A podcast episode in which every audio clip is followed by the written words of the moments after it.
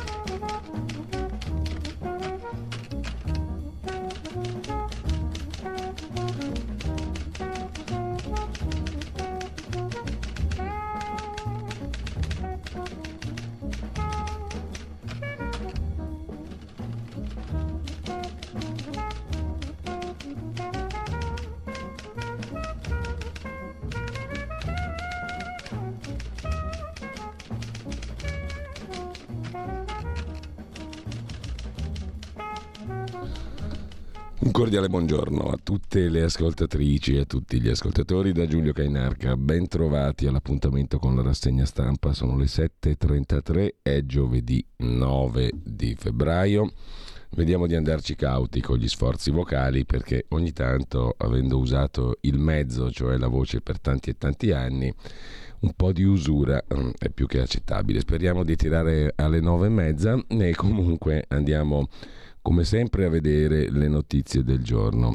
Eh, partendo come di consueto dal sito di Radio Libertà, radiolibertà.net, la pagina Facebook di Radio Libertà sulla quale trovate tutto ciò che può essere interessante per la giornata di oggi. Per la giornata di oggi che succede? Che ci sarebbe dovuto essere con noi come tutti i giovedì Claudio Borghi Aquilini dopo la rassegna stampa, ma non sarà così sto pensando di proporvi, eh, credo che lo farò, eh, un intervento interessante perché riguarda tante persone, tante imprese, tanti lavoratori sulla scorta del super bonus del 110%.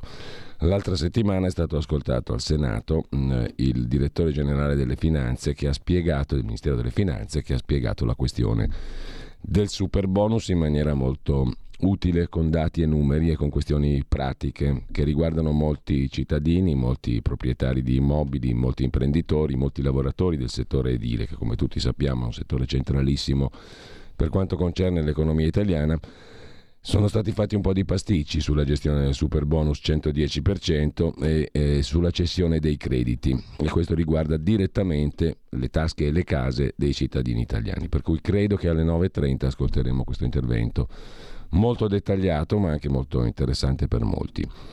Intanto eh, alle 10.30, 10.40, eh, come sempre oltre la pagina con Pierluigi Pellegrini e i suoi approfondimenti, oggi di natura soprattutto legata a un personaggio particolare. Avrete sentito parlare magari di Stepan Bandera, eroe nazionale ucraino. La biografia di costui è ricostruita con Marco Fraquelli, che ha pubblicato da Rubettino Editore un libro intitolato L'eroe criminale, Stepan Bandera e il nazionalismo ucraino. Ve lo consiglio caldamente questo approfondimento alle 10.40 con Pierluigi Pellegrini perché mm, la figura di Stepan Bandera è una figura molto interessante e per capire anche l'Ucraina di oggi. A seguire Andrea Ropa, Rebus Economia, mm, quotidiano nazionale, si parla di dati economici e previsioni economiche. Questo per quanto riguarda strettamente la mattinata. Intanto noi andiamo a dare un'occhiata come sempre all'agenzia ANSA che apre la sua prima pagina in questo momento con oltre 15.000 morti e finora quasi 63.000 feriti. Stiamo parlando naturalmente del terremoto in Turchia e in Siria. È corsa contro il tempo. Il presidente Erdogan fa mea culpa, all'inizio ammette il presidente turco problemi nei soccorsi. Stop a Twitter dopo le proteste, bare di metallo verde in fila nel cimitero di Gaziantep, un dodicenne trovato vivo dopo 62 ore. Estratti vivi da italiani due ragazzi ad Antiochia. Colloquio Mattarella-Tajani sugli aiuti.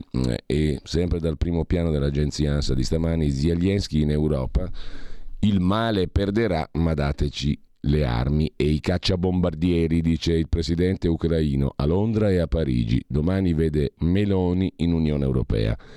Il G7 sta valutando sanzioni alle aziende cinesi che aiutano le forze russe.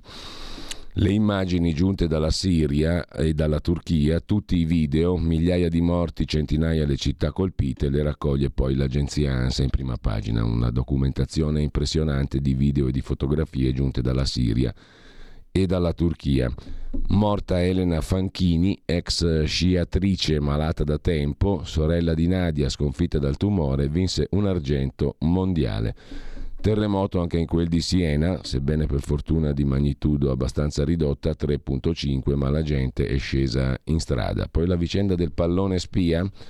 Biden ha detto nessun duro colpo ai rapporti tra Stati Uniti e Cina, vogliamo competere con Pechino, ma non vogliamo un conflitto. Ha coltellato invece per rapina alla stazione Termini di Roma un cittadino milanese, tre arrestati, tre senza fissa dimora marocchini Grave questo 46enne milanese che ha precedenti per droga. L'aggredito, l'accoltellato. Piantedosi, il ministro dell'Interno, parla di controlli efficaci, promette controlli efficaci. Nel PD Bonaccini, candidato segretario, sarebbe al 49%, Ellis Line al 37%. E poi suicidio assistito per una donna italiana in Svizzera, bolognese di 89 anni con il Parkinson, aiutata dall'associazione Coscioni. Caso Grillo, inteso come il figlio di Beppe Grillo a processo per violenza con altri, con altri amici. Mia figlia, dice la mamma della ragazza che sarebbe stata violentata, mia figlia era solo un corpo che camminava.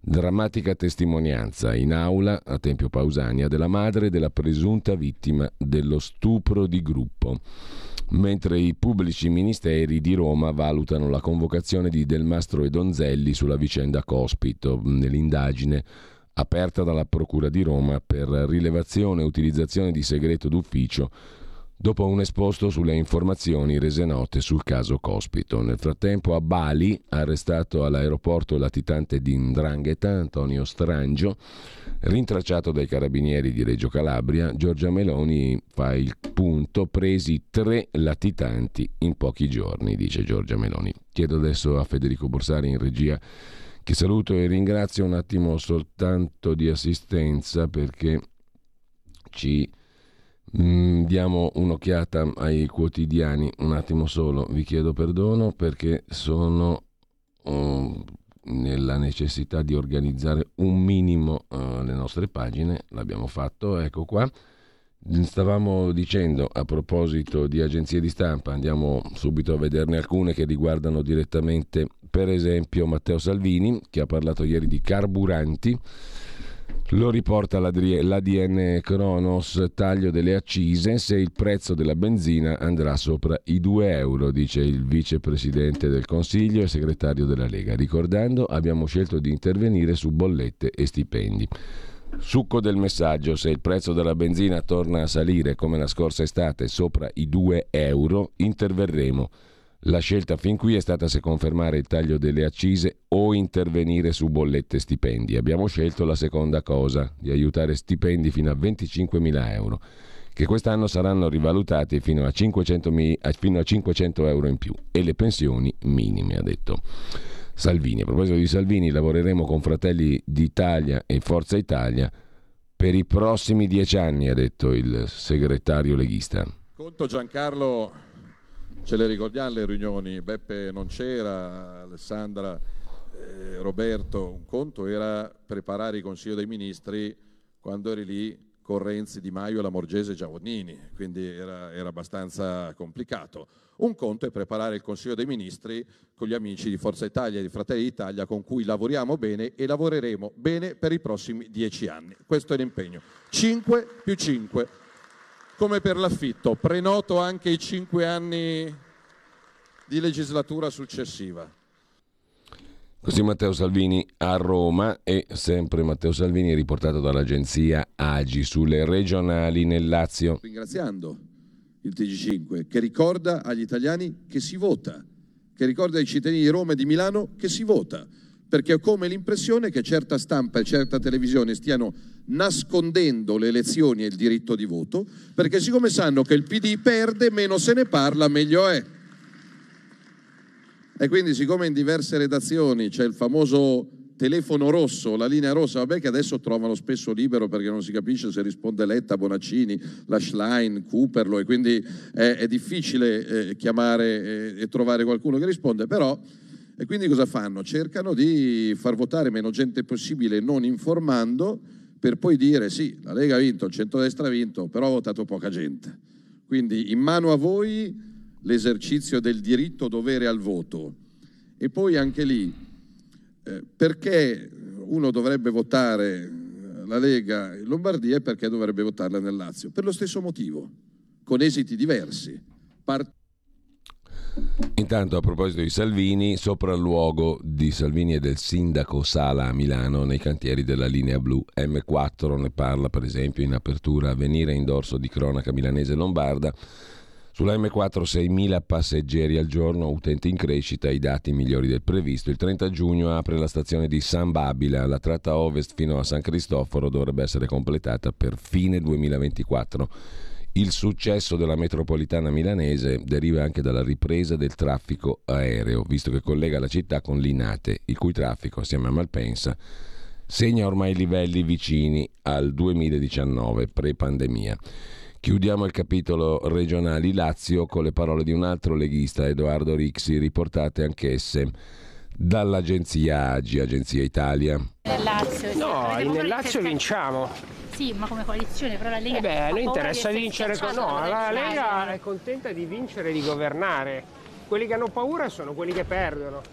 Però diciamo, questa leadership della forte in qualche maniera vi spaventa? No, noi interessa che il governo duri cinque anni, possibilmente governando tutte le maggioranze in tutte le regioni. Bene, chiudiamo il capitolo. A proposito però di regionali, non possiamo fare a meno di ricordare le parole confinate nella pagina 4 del dorso lombardo del Corriere della Sera di Maiorino, il candidato di 5 Stelle e PD del centro-sinistra, un'espressione a dir poco infelice, quella che è uscita dalla bocca di Maiorino. La Lombardia non è la Calabria, non fa schifo come la Calabria, bufera sulla gaff di Maiorino, titola il Corriere della Sera, poi arrivano le scuse, dice Maiorino, la mia è stata un'uscita infelice, l'ira del governatore di Forza Italia, Occhiuto, è un cretino, vada a lavorare, ha detto il presidente della Calabria, Occhiuto, ospite di Tele Lombardia, Maiorino ha detto ieri che la Lombardia non è la Calabria, è una regione con grandi potenzialità, la Lombardia, un sacco di gente che si dà da fare.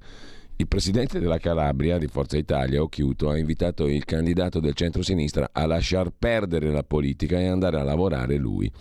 È un cretino, ha detto il presidente calabrese del candidato Maiorino. A proposito di elezioni regionali, eh, sul dorso milanese del, e rombardo del giornale c'è un dato che abbiamo già visto ieri, ovvero la sanità privata. In Lombardia ce n'è meno che in Lazio ed Emilia, ma anche meno che in Campania. La campagna di De Luca è più privatizzata della Lombardia, di Fontana, di Formigoni, eccetera, eccetera. I dati sono ricavati dall'annuario statistico del Servizio Sanitario nazionale eh, e dal Ministero della Salute. Eh, I dati sono per mille abitanti, posti letto pubblici, posti letto privati. In Lombardia abbiamo 30.000 posti letto pubblici, 7.900 posti letto privati. Cosa significa? Abbiamo 3 posti letto pubblici ogni mille abitanti e 0,8 posti letto privati ogni mille abitanti. In Emilia Romagna ne abbiamo 3 pubblici, ma 0,9 privati ogni mille abitanti, in Campania 1.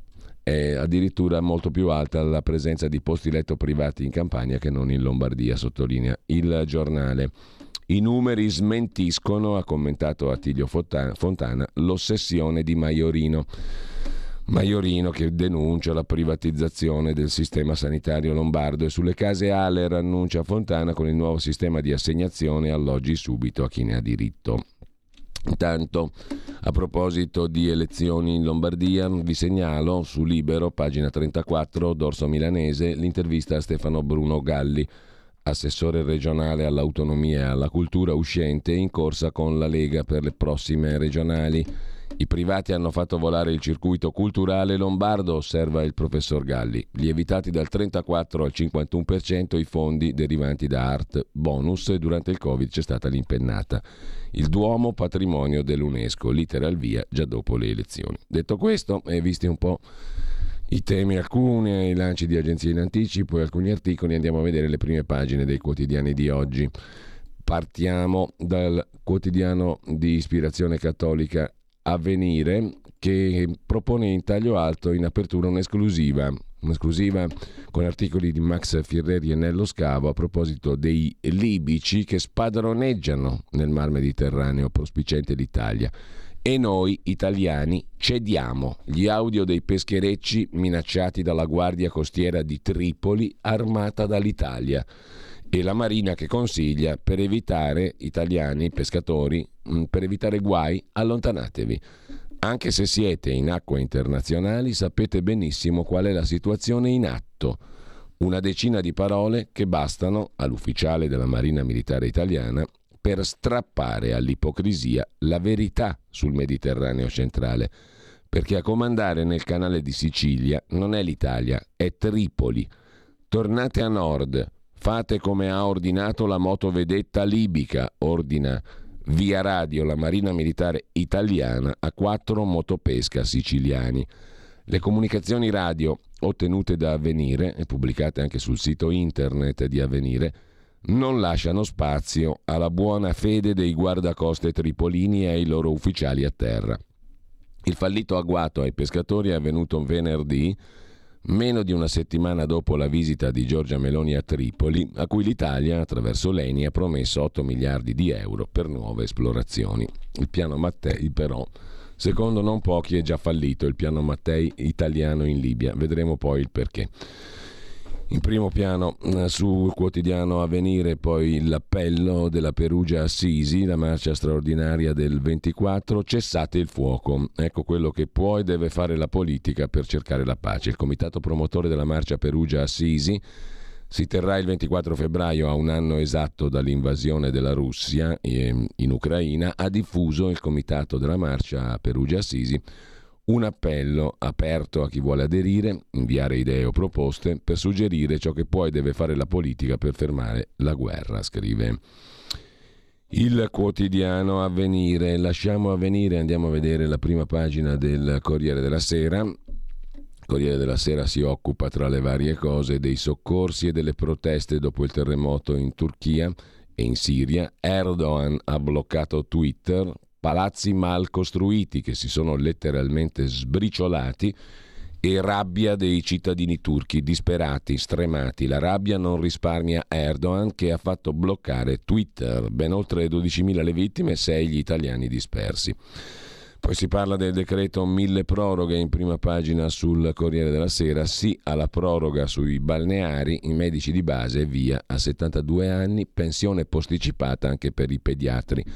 Proroga di un anno per le concessioni balneari, avanti con le ricette via mail e medici in pensione a 72 anni, prevede tra l'altro il mille proroghe. C'è poi un colloquio eh, fatto unico e abbastanza raro, più unico che raro o più raro che unico, mettetela come volete voi, parla il ministro dell'economia Giancarlo Giorgetti. Parigi e Berlino serve più Europa, il colloquio di Federico Fubini uno dei vice direttori del Corriere della Sera, addetto alle questioni europee, con Giancarlo Giorgetti, poi lo vediamo in dettaglio. Dal Corriere della Sera passiamo al Fatto Quotidiano di Marco Travaglio. L'apertura è su Meloni e Crosetto, rinascimento perfetto, rinascimento saudita, modello Renzi, insomma, Renzi Matteo. Bin Salman, Arabia Saudita, telefonata fra Giorgia Meloni e il principe killer, l'ammazza giornalisti, il, il, il numero uno dell'Arabia Saudita. Ministro nel Golfo, ministro Crosetto, e trattative su energia, mega commessa di 48 caccia Eurofighter, Leonardo li produce, cioè Finmeccanica, al regime saudita, quello delle stragi in Yemen. Poi vedremo meglio il pezzo che dedica in apertura il fatto a questa questione. In taglio alto la frase del giorno sopra la testata, la Consob ispeziona le società di cui la ministra Santanché era socia e manager. Intanto il suo governo rinvia di un altro anno le gare dei balneari per consolarla. Matteo Messina Denaro, le logge massoniche, il lungo viaggio per gli ospedali, i nuovi segreti del boss. Due pagine dedica il Fatto Quotidiano a questa appassionante vicenda. Mentre per le regionali in Lombardia, Attilio Fontana è in tour a spese della sua sanità disastrata. A spese della sua sanità disastrata perché? Andiamo a pagina 8 Fontana fa campagna a spese della sanità pubblica. In che senso? Un tour per dire grazie agli operatori sanitari lombardi che hanno combattuto il Covid e portato a termine la campagna di vaccinazioni. È la motivazione ufficiale che per un mese ha portato Fontana e l'assessore Bertolaso nei palazzetti e nei teatri di ogni provincia della regione per incontrare medici e sanitari. Fontana ha presenziato a due date e mezza Bertolaso se le fatte tutte. Un tour arrivato anche in periodo elettorale. Quindi, perché pagate a spese della sanità pubblica? Vabbè, il fatto la mette così. A proposito di sanità, il candidato nel Lazio di PD Renzi e Calenda corteggia i 5 Stelle, Alessio D'Amato, assessore alla sanità uscente della giunta Zingaretti, sulle cliniche fermo il RAS Angelucci, promette D'Amato Angelucci che è deputato della Lega, tra le altre cose.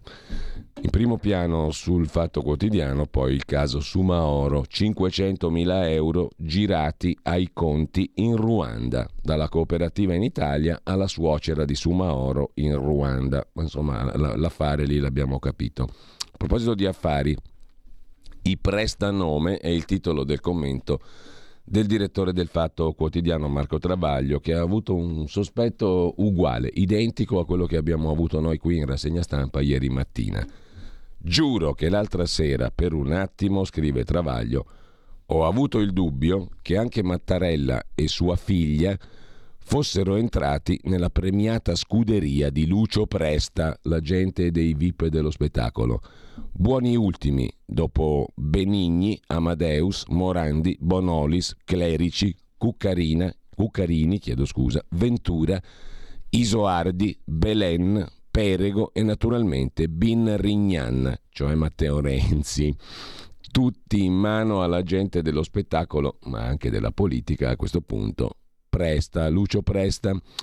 Poi però ho capito che il capo dello Stato non era al Festival di Sanremo in carne e ossa per quel prosaico motivo, cioè perché fa parte della scuderia della gente Lucio Presta, ma per una ben più elevata missione, salvare la nazione da un incidente diplomatico con l'Ucraina aggredita e più modestamente salvare quel gran genio di Carlo Fuertes, l'amministratore delegato della RAI, il quale, grazie all'operazione Viespiensky, cioè Zieliensky portato da Bruno Vespa, rischiava los dientes y también el culo, dopo la monumental figura de mierda del videomessaggio di Zieliensky declassato a letterina ad Amadeus. Ma perfino Mattarella nulla ha potuto contro altre due immani catastrofi il pistolotto diabetico di Benigni sulla Costituzione, che prima era la più bella del mondo, poi nel 2016, quando Renzi voleva sfracellarla, divenne orrenda, ora è tornata bellissima. Infatti, armiamo quello che scrive la letterina come se non ci fosse un domani. È un articolo 11 e i pensierini da terza elementare della piccola con 2K Chiara con la K Ferragni, che insieme al resto hanno sortito l'effetto di resuscitare Salvini nella sua veste più consona, quella di critico musicale di Sanremo, ma non è colpa sua. Nessuno lo ricorda, scrive Travaglio, ma ci fu un momento, prima che i giornali virassero le lingue sulla Meloni, in cui il cazzaro verde era il loro idolo. Fu nel febbraio 19, quando si mise a difendere la prescrizione, TAV Torino Lione, inceneritori, Trivelle, Benetton, bombardare i 5 Stelle, il primo governo Conte, Sambuca Molinari, allora direttore della stampa, lo promosse a esperto di festival con due interviste modello Watchdog, il cane da guardia del potere anglosassone. Domande da KO. Ma lo sa Salvini di aver vinto a suo modo il festival? Si parlava molto di lei. Pio e Amedeo parlavano di lei, le sono piaciuti? Ma allora, Baglioni, le piace? Sentendo e tu, con chi avrebbe voluto stare accoccolato ad ascoltare il mare?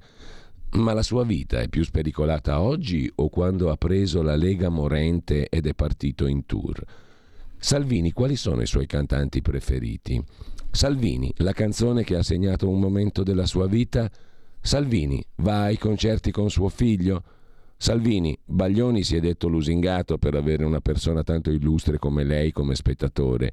Bisio ha detto che lei, Salvini, è simpatico. Non starà diventando troppo popolare? Mancava, conclude Travaglio, il classico Salvini, ma lei come fa a essere così bello e così bravo? Ma solo perché Salvini nel frattempo era annegato, annegato nella saliva. Con questa terrificante metafora chiudiamo l'articolo di Marco Travaglio, lo chiude lui a dire la verità, quindi finiamo di leggerlo anche noi.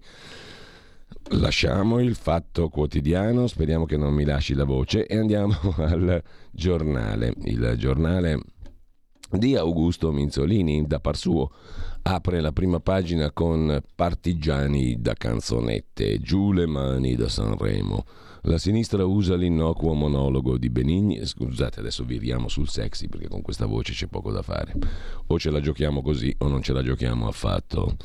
La sinistra usa l'innocuo monologo di Benigni sulla libertà per gridare al regime meloniano.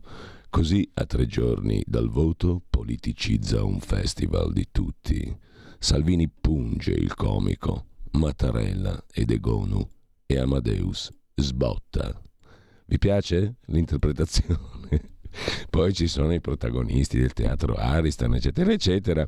Dopodiché abbiamo Spiace avere questo tono giocoso, ma perché la vita è grama, è triste, è pesante, bisogna sopportarla con stoica rassegnazione. Ad ogni modo, ogni volta, qualche volta capita anche di essere un po' coglioni. Mm, qualcuno dirà il più delle volte, e io concordo, ma comunque, al di là di tutto, eh, c'è un fattaccio alla stazione Termini, la stazione delle coltellate, tre magrebini rapinano un uomo con precedenti per droga, quindi tutto un bel quadro del paese ne viene fuori, è in fin di vita per 20 euro. Fontana smonta le bugie sulla sanità. Avete visto che la sanità privata in Lombardia è più bassa di quella della Campania? Incredibile ma vero. A Trani, sindaco assolto, PM condannato, testimoni intimiditi, Eccola qui la giustizia in quel di Puglia e di Italia. Innocente dopo otto anni l'ex sindaco di Trani, secondo l'accusa, furono, secondo, anzi no, secondo, non secondo l'accusa, secondo quel che risulta adesso, l'accusa, cioè il pubblico ministero, intimidì i testimoni, cosa gravissima che passerà in cavalleria naturalmente. Il 20 dicembre del 2014 alle 7 di mattina tre agenti della polizia suonano alla porta di Luigi Riserbato, sindaco di Trani, eletto due anni prima. Hanno un mandato di arresto, associazione a delinquere, tentata concussione, turbativa d'asta, truffa, concussione politica. Perquisiscono la casa davanti a moglie e figlia, che all'epoca frequentava il quintanno delle elementari Secondo il pubblico ministero Michele Ruggiero, il primo cittadino potrebbe inquinare le prove. Scattano i domiciliari 45 giorni. Firma la convalida dell'arresto il GIP Francesco Messina, la cui sorella è all'epoca presidente della provincia per il PD di Barletta Andria Trani e verrà immortalata dalla stampa locale nei circoli PD a sostenere la campagna elettorale di Amedeo Bottaro, che pochi mesi dopo verrà eletto proprio sindaco della stessa città, Trani. Una settimana dopo l'arresto, infatti, Riserbato si dimette e la giunta di centrodestra si scioglie, arriva il commissario, si svolgono le elezioni, il nuovo vincitore è del PD, amico della sorella del giudice che ha arrestato il sindaco di centrodestra. Nel frattempo succede che lo stesso pubblico ministero che ha disposto l'arresto dell'ex sindaco di Trani, il PM Michele Ruggiero, decide di archiviare il capo di imputazione più grave, associazione a delinquere, ma il calvario giudiziario è soltanto all'inizio. Fino a febbraio 2015 l'ex sindaco riserbato rimane ai domiciliari. Dopo due anni il giudice per l'udienza preliminare chiude altri due capi di imputazione perché il fatto non sussiste. Ne rimangono due, tentata concussione e tentata turbativa. Continuano a persistere per anni. Riserbato viene rinviato a dibattimento, rinuncia alla prescrizione. Il 2 febbraio scorso, qualche giorno fa, viene assolto perché il fatto non sussiste dopo otto anni di inferno. Il pubblico ministero è stato anche condannato eh, per, o meglio non è stato condannato, attenzione, eh, l'accusa intimidì i testi, lo scrive il giornale. Pochi giorni fa il PM che ha spedito l'ex sindaco all'inferno è stato condannato dalla quinta sezione della Cassazione che ha confermato una condanna in Corte d'Appello di Lecce 8, 18 giugno del 21, quindi è stato sì condannato il PM Ruggero, per che cosa? Per aver messo in atto modalità intimidatorie e violenze verbali nei confronti di alcuni testimoni del secondo filone della stessa inchiesta, al fine di costringerli a dichiarare il falso. Al momento Ruggero continua a esercitare le sue funzioni in un'altra procura, quella di Bari, e lo stesso vale per il GIP Messina, che ora è in servizio alla Corte d'Appello di Lecce ha validato l'arresto di un sindaco di centrodestra non ravvisando problemi, data la parentela con la sorella che era esponente del PD e sarebbe diventata senatrice della Repubblica, eletta in un listino bloccato in quota emiliano. Che storiaccia interessante che racconta il giornale a pagina 11, una storiaccia di giustizia naturalmente. Si parla di giustizia e politica, la testatina del giornale, giusto appunto.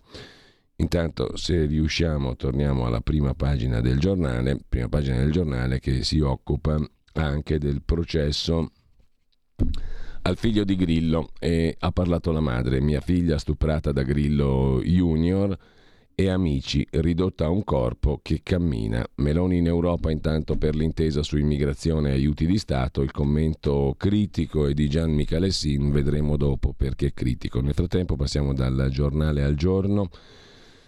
Un attimo solo perché qui la linea stamattina sembra eh, essere entrata un po' in crisi. Non vedo più il link alla mia edicola. Non so cosa sia successo. Boh, prendiamoci un attimo di musica, ma... Vediamo di tirare il fiato, che è anche opportuno per questa fantastica voce di stamani. 1, 2, 3 o'clock, 4 o'clock, rock. 5, 6, 7 o'clock, 8 o'clock, rock. 9, 10, 11 o'clock, 12 o'clock, rock. We're gonna rock around the clock tonight. Put your glad rags on, join me, hun. We'll have some fun when the clock strikes one. We're gonna rock around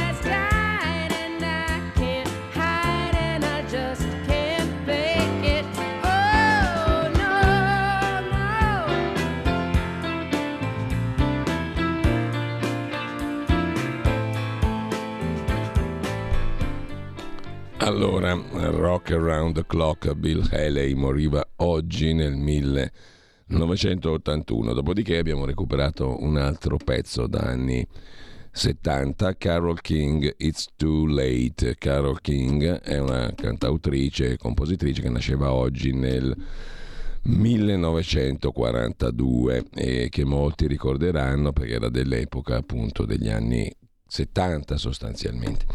Intanto la nostra edicola è andata a farsi benedire, ergo noi la giriamo tramite il sito del giornalone.it, così abbiamo le prime pagine, per fortuna avevamo messo da parte gli articoli di oggi principali in un altro, in un altro sgorbetto, diciamo così.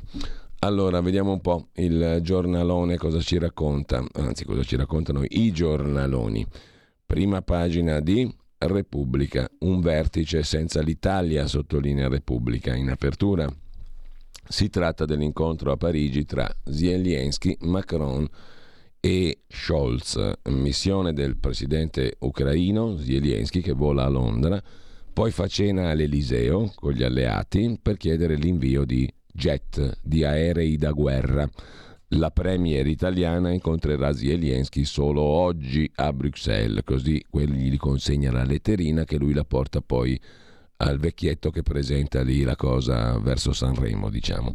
A margine dei lavori del Consiglio europeo, muri antimigranti in Europa, la Meloni dà via libera, perché essendo fascista non può fare altro evidentemente, mentre Roma si allinea in ciocco l'asse di Visegrad, cioè coi paesi fascisti e schifosi d'Europa.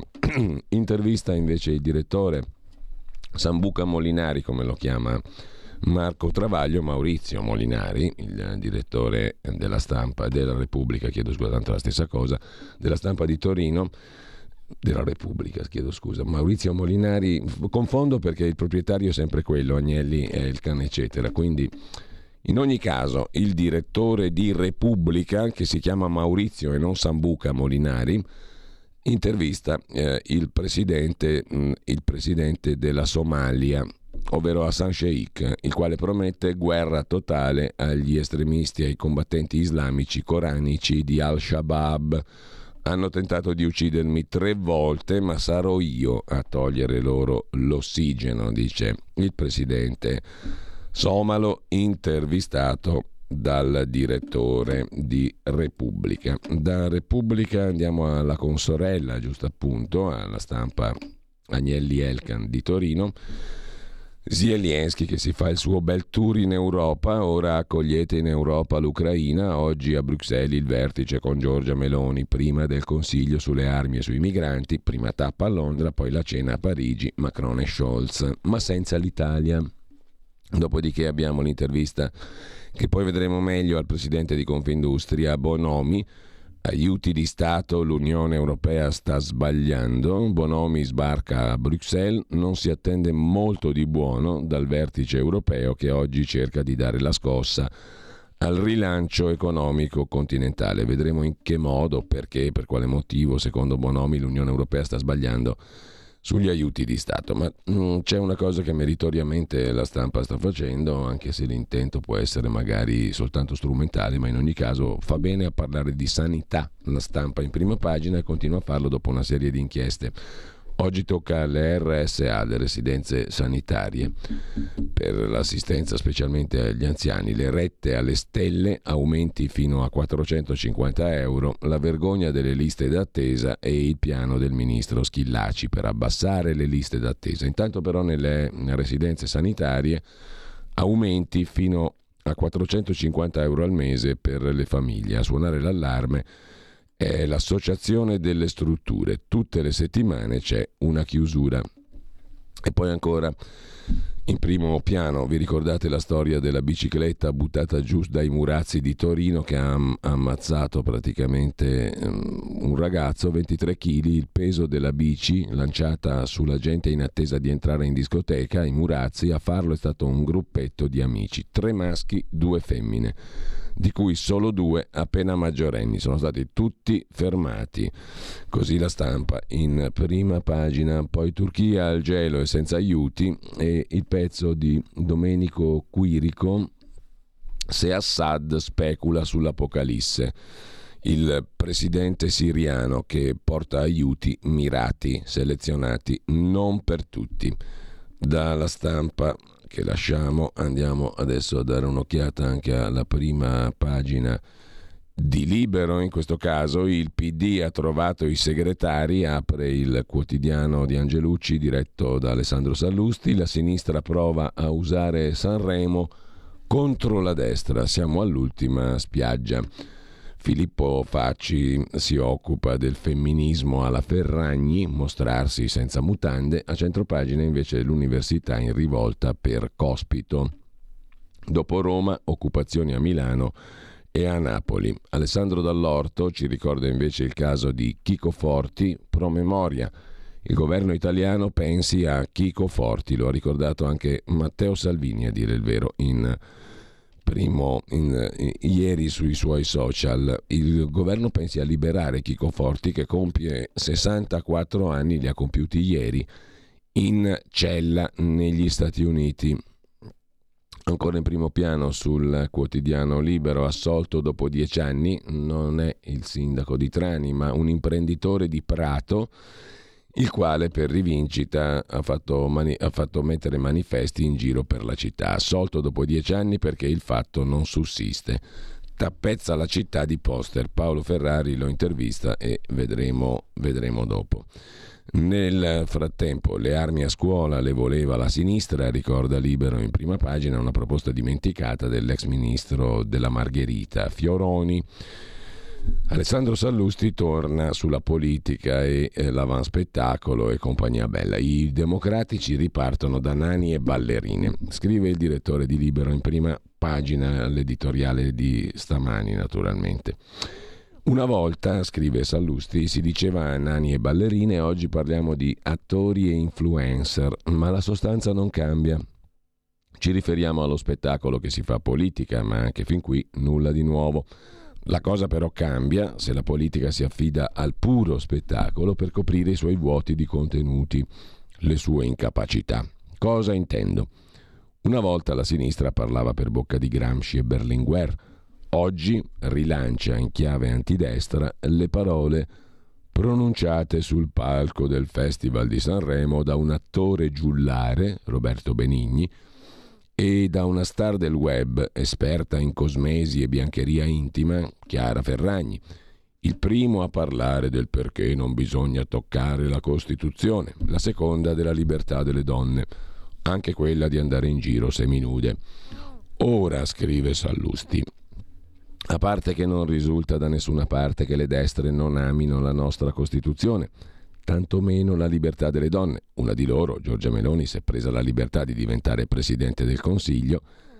Non è vero che la sinistra alla pari dei sacri padri costituenti, ritenga immodificabile la Costituzione, tanto che per ben cinque volte dalla sua entrata in vigore, prima il PC, poi il PDS, infine il PD hanno provato a cambiarla, senza però venirne a capo.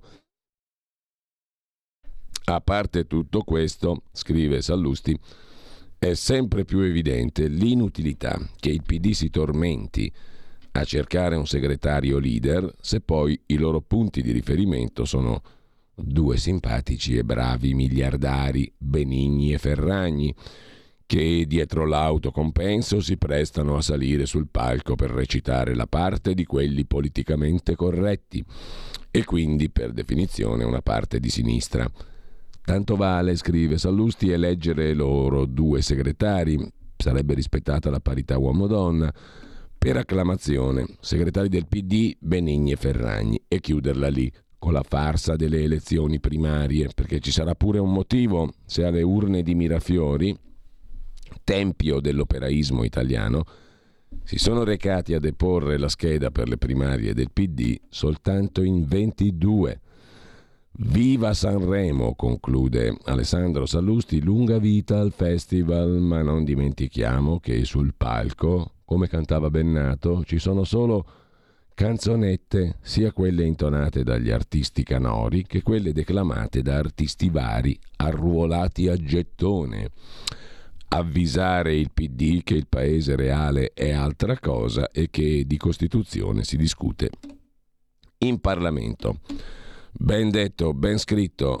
Così Sallusti chiude il suo editoriale, noi chiudiamo la prima pagina di Libero. Giornale l'abbiamo visto, il fatto quotidiano l'abbiamo visto, andiamo a vedere anche la verità di Maurizio Belpietro. Re Sergio si è preso il festival, scrive il direttore della verità, per comandare l'opposizione dietro la manfrina della pedagogia costituzionale, il messaggio, la mossa politica del Quirinale è chiara. Mattarella occupa il vuoto di un PD in disarmo, domina la TV pubblica a dispetto del Consiglio di amministrazione e blinda la Carta Costituzionale contro il presidenzialismo di Meloni e compagnia. Questa è la lettura politica della mossa politica del Quirinale a Sanremo si è preso il festival per comandare l'opposizione nel vuoto del PD in disarmo, blindando la Costituzione contro le riforme presidenziali di Meloni e maggioranza di destra. Primo piano Fabio Mendolara sul caso Cospito, il quale Cospito non molla. La battaglia del 41 bis ora passa dall'ex capo di gabinetto di Orlando, ministro della giustizia, il pezzo sulla verità è a pagina 13, vediamo se la nostra edicola si è rimessa in pista, pare di sì, per cui possiamo andare a vedere il pezzo a pagina 13 di Fabio Amendolara a proposito degli anarchici che ora sperano eh, in Melillo. Chi è Giovanni Melillo? Era l'ex capo di gabinetto del ministro della, della giustizia Orlando del PD ma la Cassazione inchioda Cospito. La nota del procuratore nazionale antimafia, ex braccio destro di Orlando, appunto Melillo, suggeriva un'alternativa al 41 bis. La Suprema Corte e il procuratore generale di Torino dicono niente sconti all'insurrezionalista, è il leader della falange più pericolosa. Tornando alla prima pagina della verità, va segnalato il pezzo di Francesco Borgonovo sulle prediche dell'anziano attore Il Guito che hanno portato lì da qui, dalle parti di Sanremo. Adesso la libertà torna di moda, ma in pandemia era più scomoda. Guitto, parlaci di vaccini, mentre a centropagina Claudio Antonelli su Zielienski che vola a Londra e fa a pezzi l'Unione Europea. Blitz dell'Ucraino, il presidente Zelensky da Sunak, il premier britannico, poi vede Macron. Scholz costretto a correre in Francia per incontrare Volodymyr. Oggi bilaterale con Giorgia Meloni, sempre da parte di Volodymyr. Ormai Bruxelles unita non serve più agli Stati Uniti. Quindi spacchiamo questo giocattolino dell'Unione Europea, dice Joe Biden. Tensione massima con Mosca, scrive la verità in prima pagina. Polemica assurda su Fazzolari, il generale che ha parlato con lui chiude il caso, mai parlato di armi a scuola, e poi Case Green, il pezzo di Giorgia Pacione, non più di bello, ma solo Pacione. Case Green, c'è il primo eurovoto, il centrodestra tenta le barricate, assalto ai nostri immobili. Tenete d'occhio la vostra casa, che i cattivoni europei ve la portano via, amici e amiche all'ascolto. Oggi, nella Commissione Industria dell'Europarlamento, ci sarà il primo voto sulla direttiva che impone le case green. Tutte le abitazioni dovranno arrivare in classe energetica D, D come Domodossola, entro il 2033. Il centro-destra, Domodossola la si, la si conosce sempre perché si dice D come Domodossola, mai come Düsseldorf, poverini tedeschi. Siamo patrioti del resto. Il centrodestra italiano annuncia barricate, ma i favorevoli appaiono in maggioranza. Se il testo non verrà stoppato arriverà in plenaria a marzo e poi si aprirà il negoziato con commissione e consiglio. Nel frattempamente il ministro Schillaci ha il braccino corto sulle follie anti-Covid per ora non leva le misure. Ah, oh, parlateci dei vaccini. Mentre Marcello Veneziani si occupa di Gianni Vattimo, ormai 87enne, il filosofo del pensiero debole, qualcuno lo ricorderà, portato alla fama da quelli della notte negli anni 80, il pensiero debole, Roberto D'Agostino, Renzo Arbore, eccetera, eccetera. Vattimo eh, è libero di essere debole, non rovinategli anche la vecchiaia, dice, credo, e per quanto mi riguarda per quel che vale, cioè niente, personalmente, credo giustissimamente Marcello Veneziani. Faccia un po' quello che gli pare Gianni Vattimo, ha 87 anni, ha speso una vita, se adesso vuole lasciare qualcosa a una persona che secondo lui merita che gli sia lasciato qualcosa, il giovane cubano con cui ha avuto comunanza di vita, perché no? Ma fategli fare quel cavolo che vuole a Vattimo, giusto? Ha 87 anni, ha fatto la sua vita, non rovinategli pure la vecchiaia, scrive direi inappuntabilmente Marcello Veneziani in prima pagina sulla verità. Lasciamo a Vattimo il diritto anche di essere debole eventualmente. Il filosofo rilascia serene interviste in cui mostra il pieno possesso delle facoltà mentali e ribadisce la consapevolezza delle proprie scelte. La condanna del suo uomo fidanzato ha solo danneggiato la vita di un vecchio, con la scusa di volerlo difendere e proteggere. Inappuntabile, secondo il mio punto di vista, che non vale nulla. Marcello Veneziani, mentre lasciamo anche lui cos'è che dovevamo vedere ancora? Allora, datemi un attimo perché mi sono incasinato con il fallout nucleare dell'edicola. Corriere della Sera, ok, avvenire, ok, il fatto l'abbiamo visto, il giornale l'abbiamo visto, il giorno, il giorno forse no, il quotidiano nazionale non l'abbiamo visto, per cui lo vediamo subito. Uh, in primo piano il miracolo di Yigit, 8 anni, estratto 52 ore dopo il terremoto. Eccolo qui, questo bambino che giustissimamente gioisce. Guardate che bella questa fotografia di prima pagina del quotidiano nazionale. Il piccolo Yigit Kanchmak, 8 anni, salvato dalle macerie a Hatay, Turchia, dopo 52 ore. E questa è una cosa veramente bella, senza bisogno di altre cose. A Milano la denuncia di una ragazza diciottenne stuprata dopo una serata in Corso Como. Corso Como è meglio non andarci, punto. Si fa prima, si evitano tante facce di DM e, tanti incontri poco piacevoli. Mentre eh, lasciamo il quotidiano nazionale, andiamo a vedere che cosa. Il tempo, il tempo non l'abbiamo visto ancora. Il tempo apre, scusate ma qua la voce, mm, speriamo, speriamo bene, incrociamo, incrociamo le corde vocali. Eredità di Zingaretti, ospedali dimenticati, apre il quotidiano peraltramente indipendente, eh, come da testata indipendente ma foraggiato da, sempre da Angelucci, perché se fosse lui la stampa di destra, te saluto, ospedali dimenticati, eredità di Zingaretti, la relazione di Corte dei Conti segnala mancanze e ritardi della regione del Lazio sui lavori. È rimasto inutilizzato oltre un miliardo destinato all'edilizia sanitaria. Zingaretti, ti sei dimenticato gli ospedali? Rocca all'attacco di D'Amato, l'assessore uscente alla sanità. fermi i fondi per l'ospedale Umberto I che cade a pezzi. C'è la foto poi di Carlo d'Inghilterra con il presidente Zelensky a Londra per chiedere i jet. Oggi incontra Meloni a Bruxelles l'intervista del quotidiano Il Tempo a, al leader dei 5 Stelle Conte, l'appello al voto utile è un segno di debolezza del PD, dice Giuseppi eh, nell'intervista a tutta pagina sul quotidiano di Angelucci. Nell'appello al voto utile la debolezza del candidato del centro-sinistra D'Amato, dice Conte, dal PD espedienti da vecchia politica la migliore qualità di Donatella Bianchi, la giornalista RAI candidata a presidente nel Lazio da 5 Stelle che sa ascoltare. Sulle riforme siamo disponibili al confronto e tante altre belle cose perché Conte è inappuntabile come il suo ciuffo, come la sua pochette. Inappuntabile. Intanto c'è anche mh, mm, nella cittadina Ligure piena di vecchi, eh, che adesso c'è quella roba lì che canta, qualcuno canta, qualcuno fa altre cose c'è anche da considerare che c'è la eh, signora Francesca Fagnani, che altri non è, cioè pieno di mogli da quella parte lì. Quei vecchi qua gli piace avere le mogli eh, da esibire, da fare far carriera, eccetera, eccetera. C'è anche la moglie di Enrico Mentana, il direttore della SED, del TG della 7, cioè Francesca Fagnani. Pare che anche lei abbia trovato occupazione lì, da quelle parti là di Sanremo, facendo cose parlando, facendo cose e rimanendo comunque la compagna di un illustre vecchio del giornalismo, un cane da guardia di primo, di primo, livello, un watchdog mica da ridere del potere italiano, Enrico Mentana. Anche la compagna del vecchio Chicco ha trovato il posto lì eh, per il momento, in quel di Sanremo.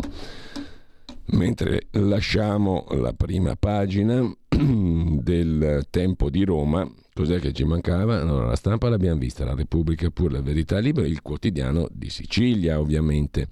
Come si fa a passare una giornata senza almeno dare un'occhiata alle prime sei pagine, sette, poi c'è tutto il resto delle città, Palermo, Catania, Messina, la cronaca locale, del bellissimo quotidiano di Sicilia, fondato e diretto magistralmente da Carlo Alberto Tregua. Il quotidiano di Sicilia questa mattina apre su una questione, le partecipate pubbliche, le società che sono in mano pubblica. Sono ben pochi i gioielli, qui stiamo parlando di società come Eni, Enel, Post, Eterna, eccetera. Queste sono eccellenze, ma ci sono anche tante società pubbliche che per dirla col principe De Curtis sono delle ciofeche, 496 su 7969 sono inattive e con zero addetti. Insomma, le partecipate pubbliche sono ben pochi i gioielli. E mm, sempre dal primo piano del quotidiano di Sicilia, un'intervista al presidente nazionale della Società Italiana di Geologia Ambientale, che rassicura in qualche modo circa il meridione dal punto di vista del terremoto. Il sistema di faglie dell'Italia del Sud è indipendente da quello che ha generato il terremoto in Turchia. Meno male, una buona notizia, diciamo così. Mentre a pagina 3 del quotidiano di Sicilia, la finanziaria regionale fioccano gli aumenti non soltanto i 900 euro in più al mese per i deputati siciliani, retribuzioni riviste anche per i mitici operai forestali della Sicilia, ce ne sono più lì che in tutta la Norvegia, e lavoratori ASU. Il capogruppo dei 5 Stelle De Luca dice è un atto di civiltà in attesa della stabilizzazione. Tanto è bello essere autonomi col quattrino altrui, questa è la morale della favola. E per quanto concerne invece l'edilizia, siamo a pagina 4 del quotidiano di Sicilia, eh, il nanismo aziendale delle imprese edili frena lo sviluppo, il settore delle costruzioni non attrae i giovani italiani. I principali ingressi, 89%, sono garantiti dagli stranieri. In Italia si registra la dimensione media di impresa più bassa rispetto ai principali paesi dell'Unione Europea. E io direi che a questo punto Scattano le 8.30 e scatta anche la pausetta delle 8.30. Siamo arrivati. A... Attenzione, c'è un'altra pagina interessante sul quotidiano di Sicilia. Quattro ragazzi su dieci si informano soltanto sui social, neanche sui siti delle agenzie, sui social. L'intelligenza artificiale piace sempre di più. Due adolescenti su tre la utilizzano come supporto allo studio. La ricerca è stata realizzata in occasione del Safer Internet Day 2023. Soltanto uno su quattro sceglie i siti di news, quindi neanche il giornale, il giornale cartaceo è un reperto eh, che va abbinato al dinosauro sostanzialmente. Mi dia, esco a passeggio col dinosauro e vado a comprare il giornale, una roba così. Il giornale proprio non esiste più. Ma non solo, eh, su internet neanche i siti di news, i social. Quindi fanno bene quelli che vanno sui social a sparar cazzate.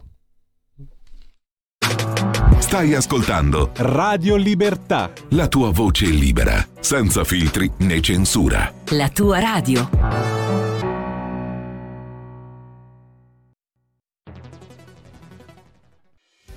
Quotidiano di Sicilia, il quotidiano d'Italia, l'informazione che ribalta i luoghi comuni, una vera visione dei fatti, l'Italia vista da sud. Ogni siciliano che vive in Italia e nel mondo è una risorsa, è protagonista della crescita della nostra nazione. Dai forza alla crescita della nostra isola, abbonandoti al QDS digitale più archivio a soli 99 euro annui.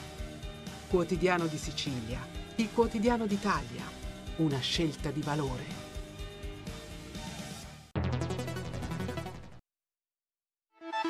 Stai ascoltando Radio Libertà, la tua voce libera, senza filtri né censure, la tua radio.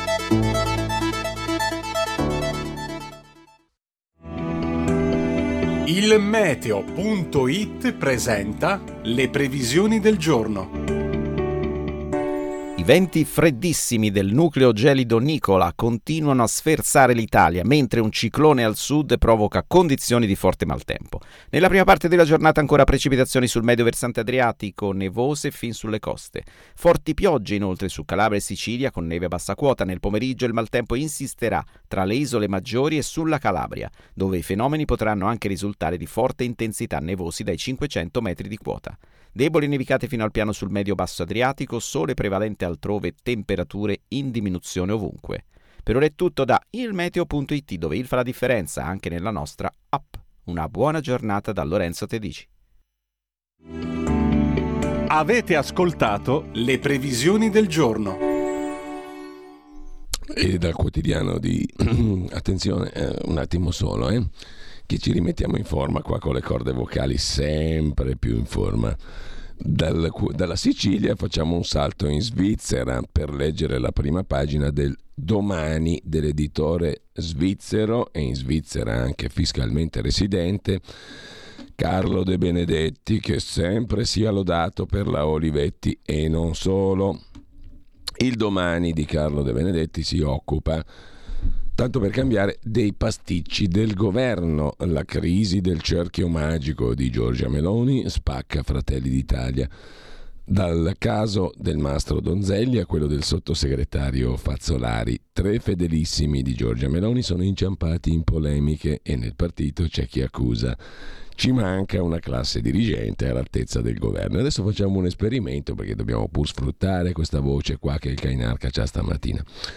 Vediamo un po' di leggere eh, l'editoriale di Stefano Feltri in maniera sexy. Stefano Feltri è il direttore del quotidiano dell'editore svizzero domani. Il titolo del pezzo è, sentite che roba,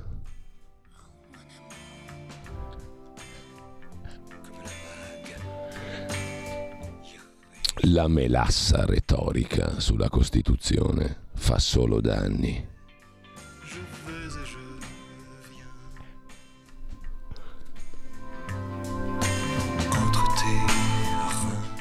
Benigni e la carta sotto assedio.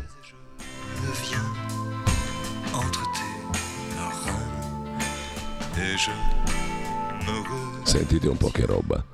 La retorica di Roberto Benigni è una delle tante minacce che la nostra Costituzione deve fronteggiare ogni giorno da 75 anni.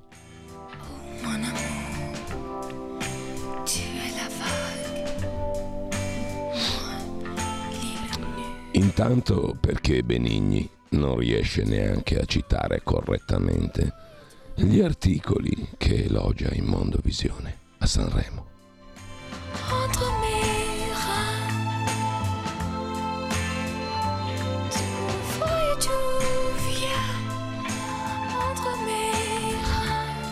L'articolo 11 dice sì che l'Italia ripudia la guerra, ma solo come strumento.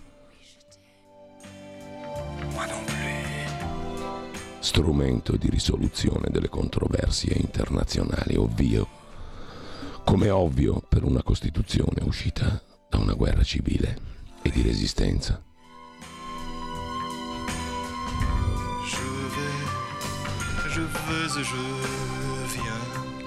L'articolo 11 dice anche che la sovranità del Paese può essere limitata dall'adesione a organizzazioni internazionali tipo Nato e Unione Europea.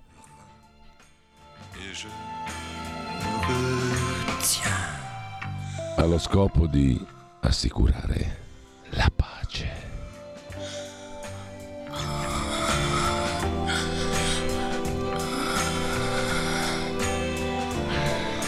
ma anche la giustizia tra le nazioni.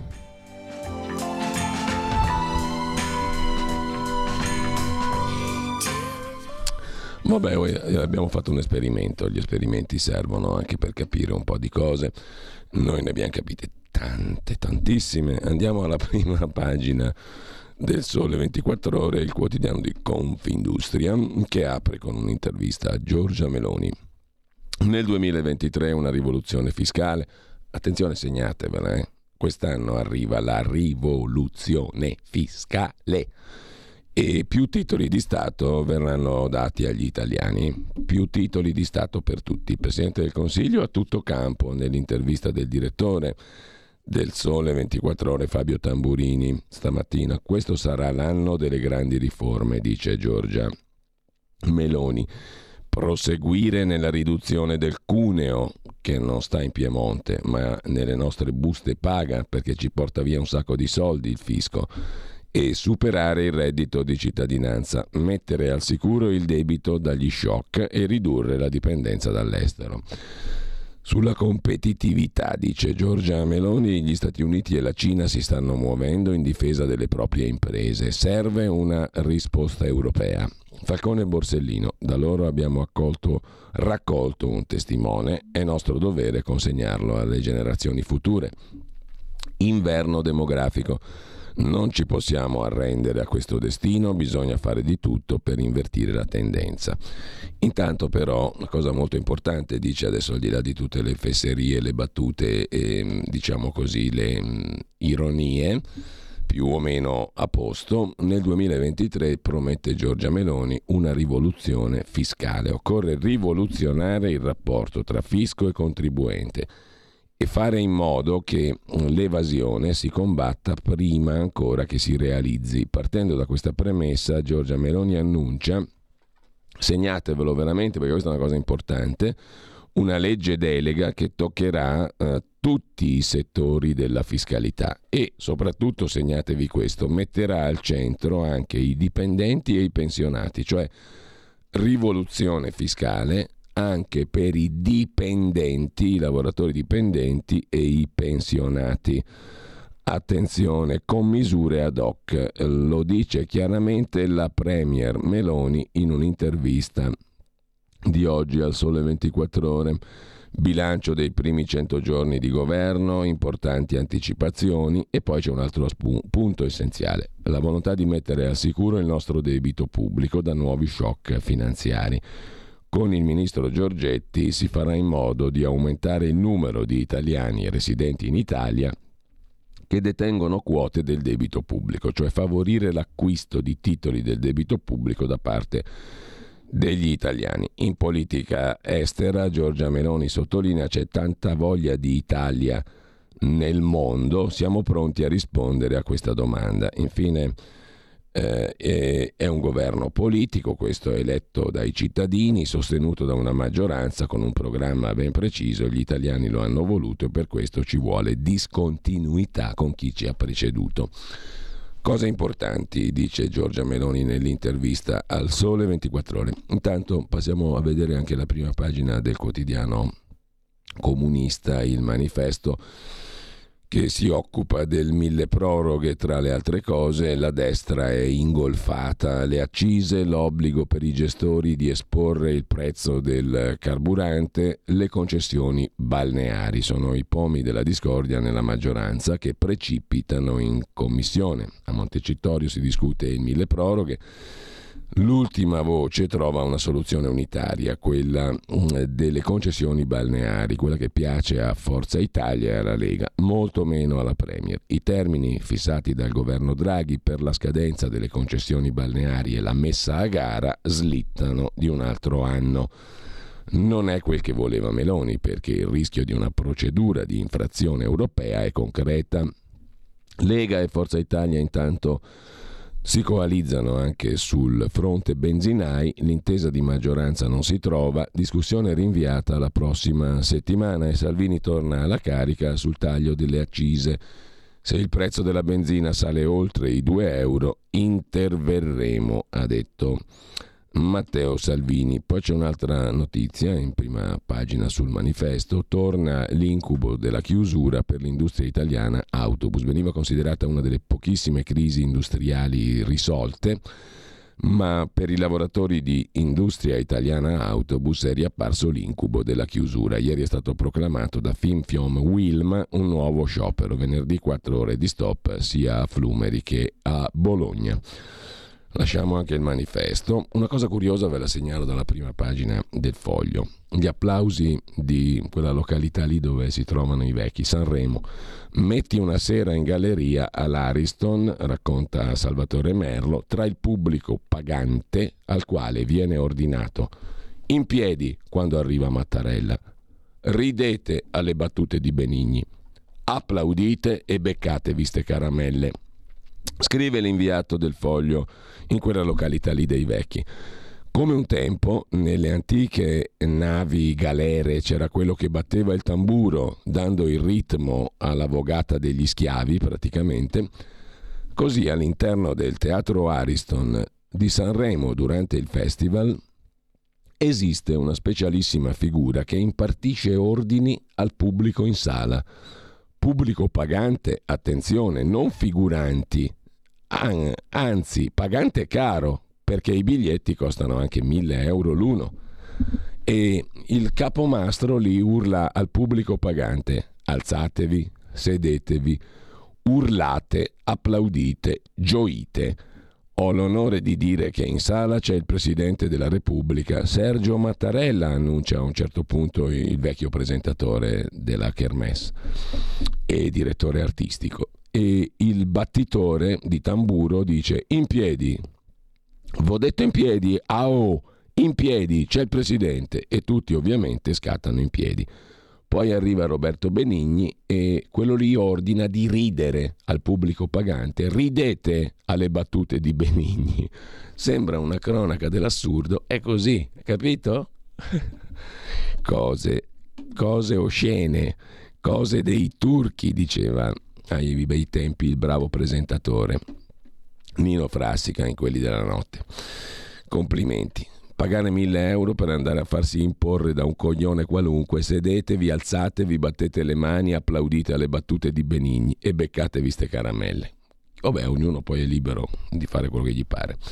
Andiamo a Italia Oggi, prima pagina di... Eh no, un attimo, sul foglio forse c'era qualcos'altro di interessante. Sì, esatto, la stangata super bonus. A questo punto direi che alle 9.30 ci ascoltiamo eh, state all'ascolto perché comunque è una questione di interesse generale. Si parla di una quantità di miliardi spropositata, riguarda tantissime persone che hanno utilizzato il super bonus 110% per rimettere a posto casa, eccetera, ben prima della direttiva europea sulle case green da mettere in classe D entro il 2033 Ben prima col super bonus 110% si è messo mano da parte di non pochi, 360.000 sono stati gli interventi in due anni, il 21 e il 22, 360.000 interventi super bonus, anzi il 20 e il 21 se non sbaglio. Comunque nel biennio, nell'ultimo biennio sono stati 180.000 all'anno, c'è 360.000 nell'ultimo biennio gli interventi in questione, con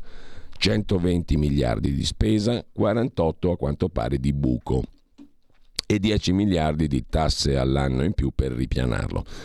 ha parlato l'altro giorno al Senato il direttore generale delle finanze del Ministero dell'Economia Giovanni Spalletta, quello che ascolteremo proprio a partire dalle ore 9.30 giù di lì. Intanto vi e lo riporta oggi il foglio, l'articolo in prima pagina. Intanto eh, Italia Oggi apre la sua prima pagina col 730 precompilato extra large negli ultimi dieci anni le dimensioni della dichiarazione eh, semplificata sono quasi raddoppiate, siamo passati da 96 pagine del 2013 a 160 del 2023. Però sarà la semplificazione, no? Si semplifica, si passa da 96 pagine a 160. Eh, parla il professor Curini, dell'Università Statale di Milano, che ben conoscete perché l'abbiamo sentito diverse volte qui alla radio, in Italia non bastano i voti per poter governare. Curiosità, stupore sono i sentimenti prevalenti con cui il mondo accademico del Giappone guarda alla situazione politica italiana dopo la vittoria del centrodestra. Lo spiega Luigi Curini politologo all'Università Statale di Milano, ma anche visiting professor a Tokyo, Facoltà di Scienze Politiche ed Economiche della Waseda University. Un sistema politico, quello giapponese, che richiama il bipartitismo della Prima Repubblica Italiana, con un partito saldamente al centro della scena. In Italia eh, può essere Fratelli d'Italia la nuova democrazia cristiana? È la domanda che rivolge Alessandra Ricciardi al professor Curini.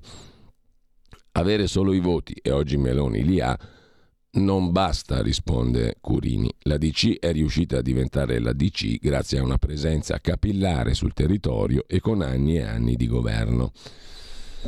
Intanto diamo uno sguardo anche al diritto e rovescio, la rubrica, il corsivo di prima pagina di Italia Oggi del direttore Magnaschi eh, della visita della delegazione di PD all'anarchico Cospito avvenuta nel carcere di Sassari 12 gennaio. Adesso, ma quasi un mese dopo, si sa tutto. Di solito in visita ai detenuti ci va un parlamentare. Questa volta invece la delegazione del Partito Democratico non solo era numerosa, ma anche di altissimo livello. Di essa faceva parte la capogruppo del PD alla Camera, Serracchiani, l'ex ministro di Giustizia e Lavoro, Orlando, il responsabile giustizia del PD, Verini, il segretario del Partito Democratico Sardo, Silvio Lai. Il carcere era quello di Sassari. Raggiunto Cospito, si sentono subito dire dall'anarchico: Io non dico niente se prima non parlate con gli altri detenuti. E Cospito indica le celle di tre pericolosissimi mafiosi, anch'essi ristretti al 41 bis. La delegazione del PD, invece di mandare Cospito a quel paese, dialoga con i tre, mentre Cospito precisa che non si batte per il suo 41 bis, ma per l'abolizione per tutti di questa misura. Non avendo denunciato subito quel fatto e quella richiesta, la delegazione del PD ne è stata travolta, scrive Magnaschi in prima pagina su Italia Oggi. Adesso rapidamente vi segnalo un po' di articoli interessanti. Su tempi.it alle 9.15 sarà con noi per la consueta rubrica del giovedì il direttore Emanuele Boffi.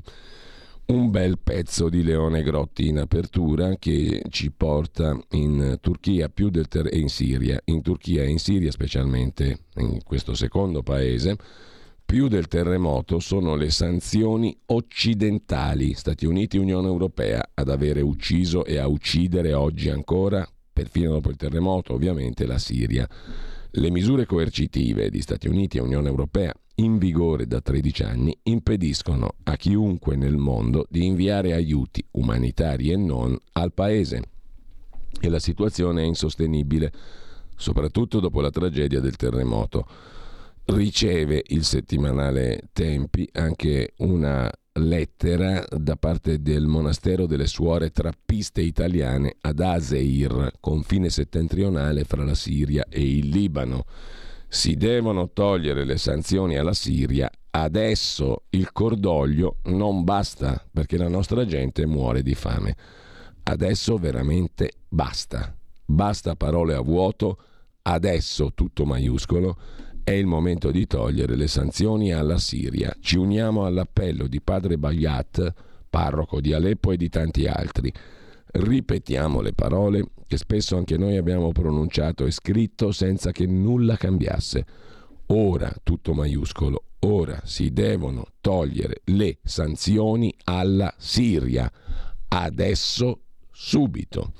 Lo scrivono appunto le suore, le monache italiane eh, il pezzo lo trovate, l'appello lo trovate letteralmente tutto in home page sul sito tempi.it, il monastero delle suore trappiste italiane ad Azeir, in Siria, al confine con il Libano. Su Avvenire eh, l'articolo di Marta Ottaviani sul fronte turco, quello di Camille Eid sul fronte siriano. I due presidenti, Erdogan e Assad, sono già sotto accusa perché combattono la guerra anche con gli aiuti, cioè selezionando gli aiuti. La macchina turca dei soccorsi è pilotata in modo selettivo, è fatta per escludere i curdi e i rifugiati, scrive Marta Ottaviani.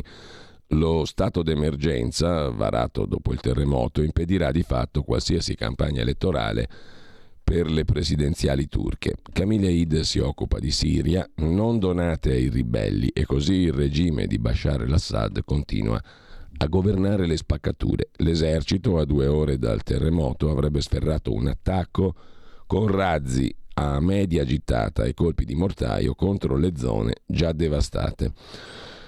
Terribile il quadro laggiù. Il commento di Domenico Quirico sulla stampa di Torino a pagina 17 ci porta in particolare nel regime di Bashar al-Assad in Siria, gli aiuti umanitari come arma, così anche Assad approfitta della tragedia.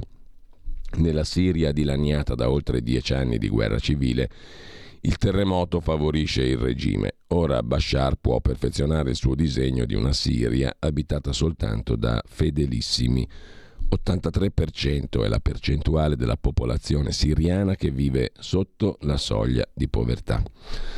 C'è da segnalare anche su Libero invece una bella intervista di Maurizio Stefanini a Valeria Giannotta, eh, professore presso l'Università dell'Associazione dell'Aeronautica Turca, docente in altre università turche, la quale mh, mm, commenta, ha scritto un libro Erdogan e il suo partito, AKP, tra conservatorismo e riformismo, edito per Castelvecchi ormai quasi cinque anni fa, Erdogan si muove bene, ma può pagare lo scotto del modello clientelare. L'opposizione laica si è schierata col governo, anche se le elezioni rischiano il rinvio. Il sultano ha sempre puntato sul mattone e i crolli non lo aiutano di certo. Nazionalismo, sottolinea la professoressa Giannotta a Libero. I turchi sono così, di fronte alle emergenze si stringono, rinviando le polemiche a dopo. La Turchia ha sempre puntato sulla diplomazia delle emergenze. L'Italia ha ricevuto da subito aiuti turchi per la pandemia. Vediamo però anche L'altro articolo che vi citavo prima, eh, la chiacchierata di Federico Fubini col ministro dell'economia Giancarlo Giorgetti sul Corriere della Sera, in prima pagina e a pagina 11. Se saltano i vincoli europei sugli aiuti di Stato, si tolgano quelle spese dalle regole sui conti. Il ministro francese Le Maire e il tedesco Habeck a Washington non è un'iniziativa europea, come la racconta Fubini. Giancarlo Giorgetti, 56 anni, non ama esprimersi al di fuori dei momenti in cui il ruolo di ministro glielo impone. Forse per questo, quando lo fa, parla con l'urgenza di uno che ha accumulato a lungo e ora si sfoga. Giorgetti non ha gradito che i suoi colleghi di Francia e Germania, i ministri Le Maire e Habeck, siano andati a Washington a discutere di politica industriale, quasi che rappresentassero soltanto loro l'Europa. Il ministro italiano non nasconde il disappunto in un incontro con un gruppo ristretto di quotidiani europei. A Giorgetti soprattutto non piace, scrive Fubini sul Corriere della Sera, non piace l'idea che Parigi e Berlino ottengano un allentamento dei vincoli sugli aiuti di Stato alle imprese come risposta ai sussidi di Washington. Gli Stati Uniti hanno stanziato fino a 2 mila miliardi di dollari per i programmi Build Back Better, Chips Act e Inflation Reduction Act a sostegno dell'industria.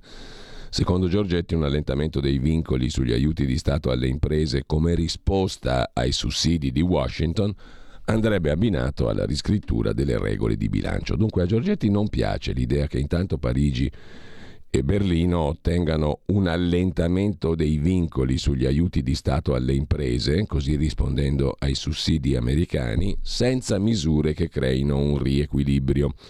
Una di queste misure riguarda le regole di bilancio. Se l'Unione Europea autorizza più sussidi pubblici alle imprese per le transizioni tecnologiche, allora, dice Giorgetti, dovrebbe trattare quelle spese in maniera più benevola nel patto di stabilità, cioè sottrarle alle regole di finanza pubblica europea. A dare all'Europa quella che Giorgetti chiama una sveglia è stata l'ondata di aiuti e di crediti di imposta dell'amministrazione americana Biden fino a 2 mila miliardi di dollari per i tre programmi che citavamo prima di Biden, ma la reazione di Francia e Germania con la missione dei ministri Le Maire e Habeck a Washington non è piaciuta a Roma. È un'iniziativa di due paesi, non è europea, dice Giorgetti. Non siamo stati informati e la cosa non ci offende ma ci sorprende. L'avesse fatto l'Italia, questo governo sarebbe stato accusato di essere sovranista e anti-europeo e saremmo sotto processo. Invece la risposta dovrà essere europea e qui la proposta di Giorgetti. Legare la liberalizzazione dei sussidi a regole meno rigide sui bilanci pubblici. Non è che si può prendere solo un pezzo gli aiuti di Stato senza discutere del resto. Il muoversi in modo disordinato può far saltare l'Europa. Le istituzioni, le regole europee sono in grave situazione di stress se si comincia a cedere sui principi del mercato unico. Così non tiene più un sistema che è già troppo disarticolato. Giorgetti non chiede meno Europa, attenzione, ne sta chiedendo di più. In prospettiva punta su un fondo strategico europeo che finanzi e gestisca in comune grandi progetti industriali europei, ma lo stesso Giorgetti capisce che non sarà per domani. Nell'immediato c'è un'altra possibilità.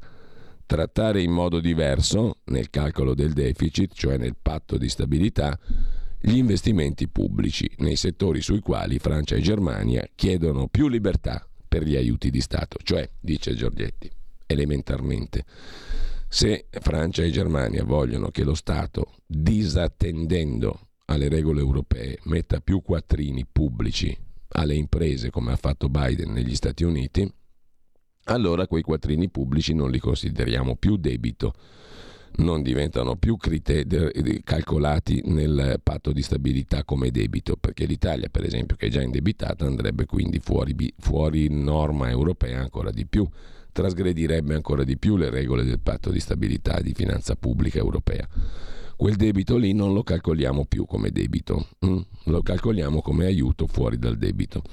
È un tema di cui i leader dell'Unione Europea parleranno oggi a Bruxelles. Così il Corriere della Sera dà conto della proposta dell'Italia, cioè di Giorgetti. Sarebbe un passo in avanti enorme se nel patto di stabilità queste spese per investimento avessero un trattamento diverso rispetto alle altre per il personale o per le pensioni, anche perché, aggiunge Giorgetti, facciamo fatica ad accettare che ci siano paesi di serie A e paesi di serie C Così sul Corriere della Sera. Per il PNRR, dice ancora Giorgetti, ci serve almeno un anno in più.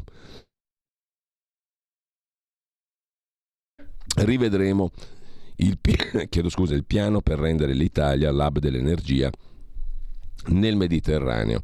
Certi progetti dei comuni non servono alla crescita. Così il Corriere della Sera. Sulla stampa, invece, a proposito di economia, Europa, imprese, c'è il presidente di Confindustria, Carlo Bonomi, che sbarca anche lui a Bruxelles senza attendersi molto di buono dal vertice europeo. No alla linea tedesca sugli aiuti di Stato e il governo faccia una vera riforma fiscale, che è quella che poi promette Giorgia Meloni al suo giornale di Bonomi, quello di Confindustria, il 24 ore nell'intervista di oggi. L'Italia, dice Bonomi, deve riuscire a reinvestire i fondi europei non spesi. Paghiamo poca proiezione internazionale, la politica è presa tutta dalle vicende interne. Il PNRR è stato scritto in poco tempo, serve un ripensamento. Mi è spiaciuto non vedere la presenza del governo italiano in forze a Davos.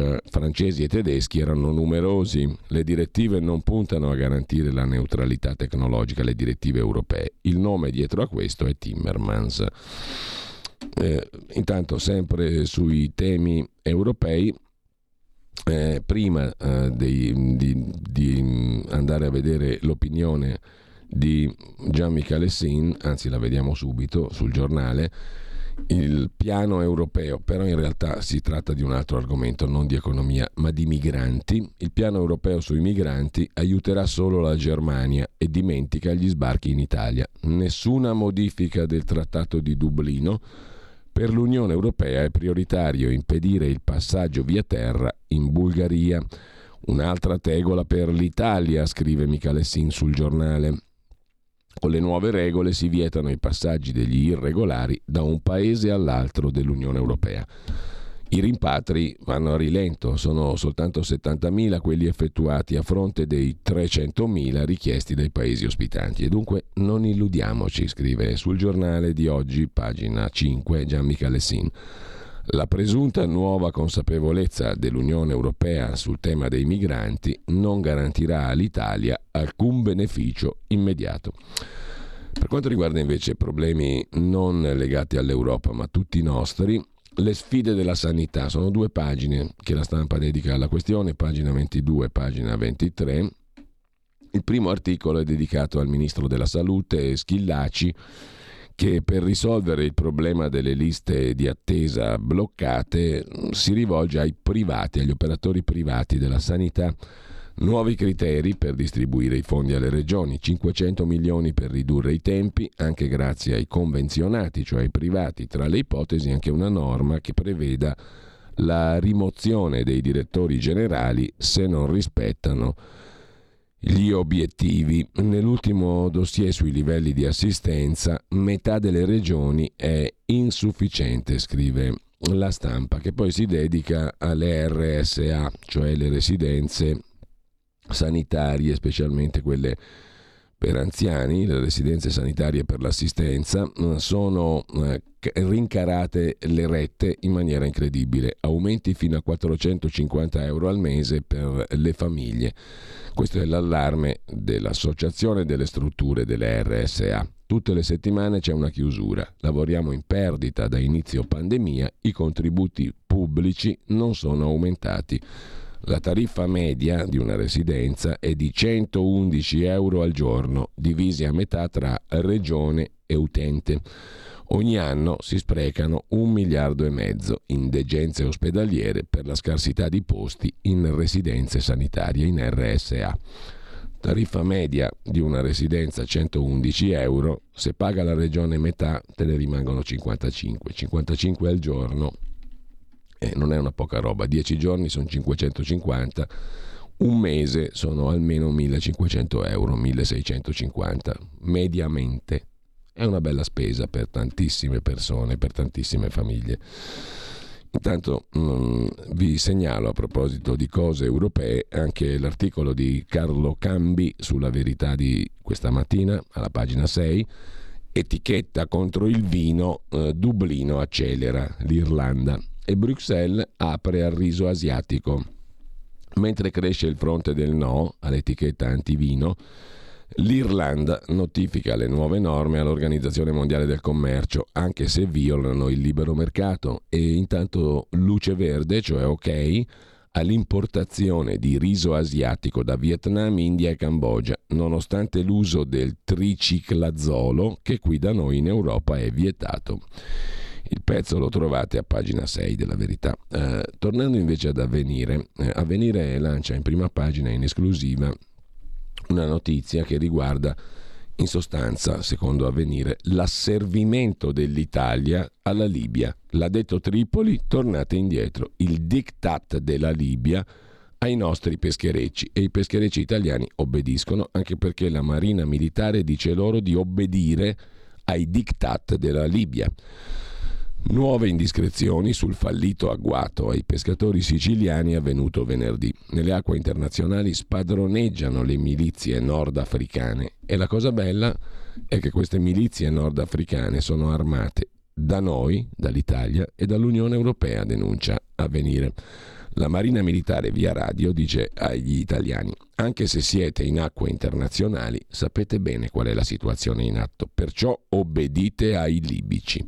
L'ha detto Tripoli, tornate indietro, siamo a pagina 8 di Avvenire di stamani.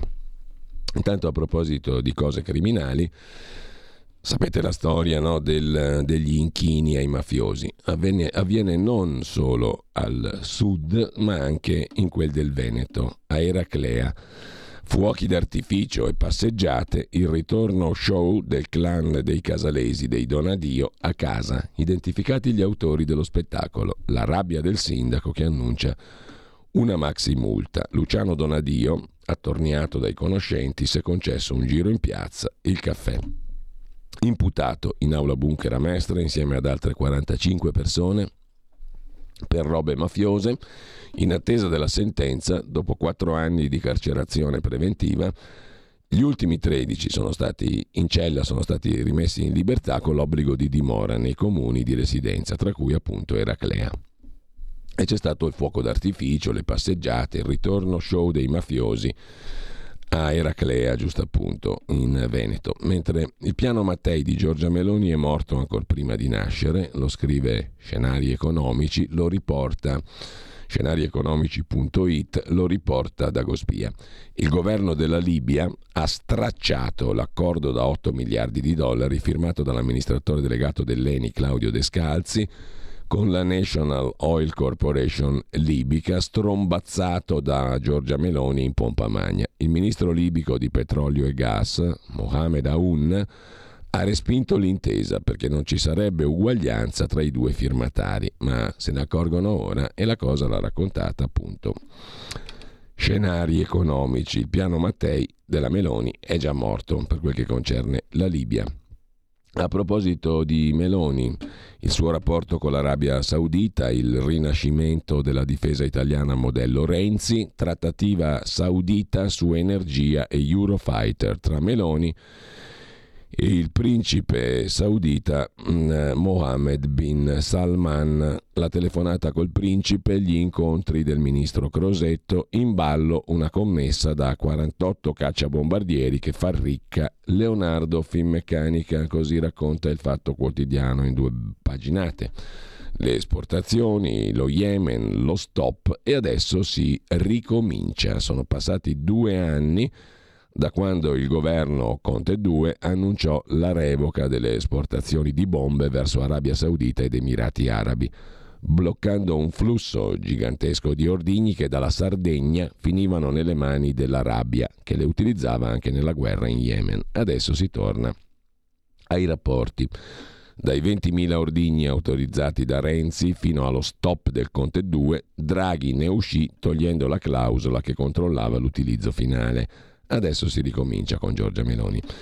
C'è anche un Dago retroscena, cioè un uh, articolo di mm, Dago Spia che riguarda quel posto lì dove si fanno gli spettacolini. Come Benigni e Sergio Mattarella hanno concordato l'intervento sulla Costituzione del comico Benigni a Sanremo. Quando è stato invitato da Amadeus, Benigni ha contattato l'entourage del Quirinale per informare il Colle. I rapporti personali tra Benigni e Mattarella sono ottimi. A quel punto l'amministratore della RAI Fuortes, il tanghero come lo chiama Marco Travaglio, in virtù del suo cognome appunto mh, mm, argentino, diciamo così, o comunque castigliano, a quel punto Fuertes, l'amministratore Rai, ha colto la palla al balzo e ha invitato il capo dello Stato. Il comico Benigni ha interpretato molto bene le inquietudini di Mattarella circa il presidenzialismo tanto caro alla Meloni. Lezione per Vespa, crisi diplomatica sfiorata con Zelensky. E poi un altro pezzo riporta Dago Spia in primo piano, Dago News. Giorgia Meloni partirà alla volta di Bruxelles, Consiglio europeo a cui parteciperà anche Zelensky, si ritroverà isolata al tavolo delle trattative. Capotavola Macron e Scholz. Meloni ha cercato una sponda nel premier spagnolo, Sanchez, che ha risposto con freddezza perché non ha dimenticato l'intervento di Meloni all'evento elettorale dell'ultradestra di Vox. Dai migranti all'hub del gas al fondo sovrano, i temi caldi su cui Giorgia Meloni finirà impanata e fritta, scrive Dago Spia. Sul sussidiario.net, a proposito di Europa, vi segnalo invece un'intervista al professore docente di scienza delle finanze all'Università di Siena, Massimo D'Antoni, sul Consiglio dell'Unione Europea, appunto, a cui parteciperà Giorgia Meloni domani, eh, oggi e domani. La partita europea dell'Italia, l'asse Francia-Germania, oggi prende il via un Consiglio europeo molto importante, visti i temi che ci sono sul tavolo e le posizioni dei principali paesi, scrive il sussidiario. In tema di Europa eh, e mh, affini, vi segnalo poi l'intervista sul Corriere della Sera, pagina 13, stamani di Paolo Valentino al premier della Polonia Mateusz Morawiecki. Per la Polonia, come per l'Europa, sconfiggere Putin è ragion di Stato. Né io né Meloni siamo anti-Unione Europea, ma contro le istituzioni fossilizzate. Con i terroristi non si tratta e la Russia è diventata uno Stato terrorista, dice Morawiecki. C'è posto per la Russia nel mondo, ma non può essere una Russia imperiale, quella di Putin. Le esitazioni tedesche? Il sì tedesco ai Leopard? Meglio tardi che mai. Berlino dichiara più aiuti di quanti ne dia effettivamente. Da uno dei paesi europei più forti bisogna pretendere di più, dice il presidente, il premier, anzi presidente del Consiglio della Polonia, Mateusz Morawiecki, intervistato dal Corriere. Su statigenerali.com vi segnalo a proposito di Europa un bel pezzo di Simone Coccia sul compagno Panzeri e sugli amici dell'altra sponda. Le indagini Qatargate a scuotere le stanze stavolta è un filone nuovo di indagini che rivela coinvolgimenti degli Emirati Arabi Uniti nel caso Panzeri, l'ex eurodeputato della sinistra italiana arrestato a dicembre con l'accusa di essere al centro di una rete di corruzione, nella quale restano anche Eva Kaili, politica greca, membro del Parlamento europeo, il compagno Giorgi e Nicolò Figata-Lamanca, segretario generale dell'ONG No Peace Without Justice. Col passare del tempo diventa sempre più evidente, scrive Simone Coccia sugli statigenerali.com, che le rivelazioni sui pagamenti illeciti del Qatar sono giunte in corrispondenza dell'atroce autogol pubblicitario della Coppa del Mondo di calcio e sono il prodotto del lavoro di intelligence di coloro che combattono il Qatar nel Golfo Persico con ogni mezzo. L'alleanza tra Emirati, Arabia Saudita e Israele, che vede nel Qatar, pericoloso alleato della Turchia e dell'Iran, il nemico. E eh, tra l'altro la monarchia di Doha è alleata anche con i palestinesi, che vengono schiacciati dalla politica del governo Netanyahu. Il resto ve lo leggete sugli statigenerali.com. Tornando all'Italia, c'è da segnalare l'articolo di Antonella Mascali sul Fatto Quotidiano, ripreso anch'esso da Dago Spia, che dà conto del Ministero di Giustizia di Nordio, dove regna il caos. C'è insofferenza al Ministero della Giustizia, mentre Nordio pensa soltanto a fare comizi, lo accusa qualcuno, nel suo staff è partito il tutti contro tutti. Il capo di gabinetto Alberto Rizzo traballa mentre la sua vice Giusi Bartolozzi e la capo segreteria Gippi Rubinetti si detestano. Intanto non vengono fatte le nomine, nessuno si presenta a Parigi per l'udienza sull'estradizione degli ex brigatisti, i rapporti con Renziano Ferri, con Palamara, eccetera, così su Dagospia. Ci fermiamo un attimo e poi apriamo la nostra rubrica del giovedì, come vi ricordavo prima, con il direttore di Tempi, Emanuele Boffi.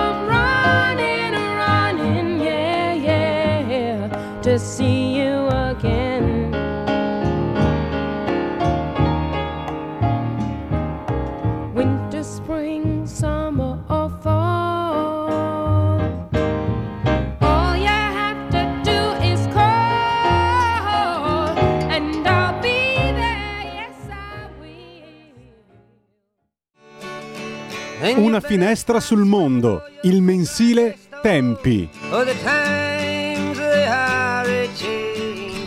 Maledizione, il computer non bastava la voce in cantina, anche il computer da riavviare. E nel frattempo però ci siamo fatti un bagno proprio da anni 70 con Carol King che, calendario musicale in mano, nasce oggi a New York, 9 febbraio 1942. Carol King, pezzo celeberrimo di Randy Newman, portato da lei al successo, You've Got a Friend, poi qualcuno lo ricorderà interpretato anche da James Taylor. Abbiamo Bob Dylan nella sigla di Tempi e tempi.it, abbiamo con noi il direttore Emanuele Boffi, con il quale mi scuso per questo piccolo inconveniente. Eh, Emanuele, buongiorno e grazie. Grazie per essere con noi.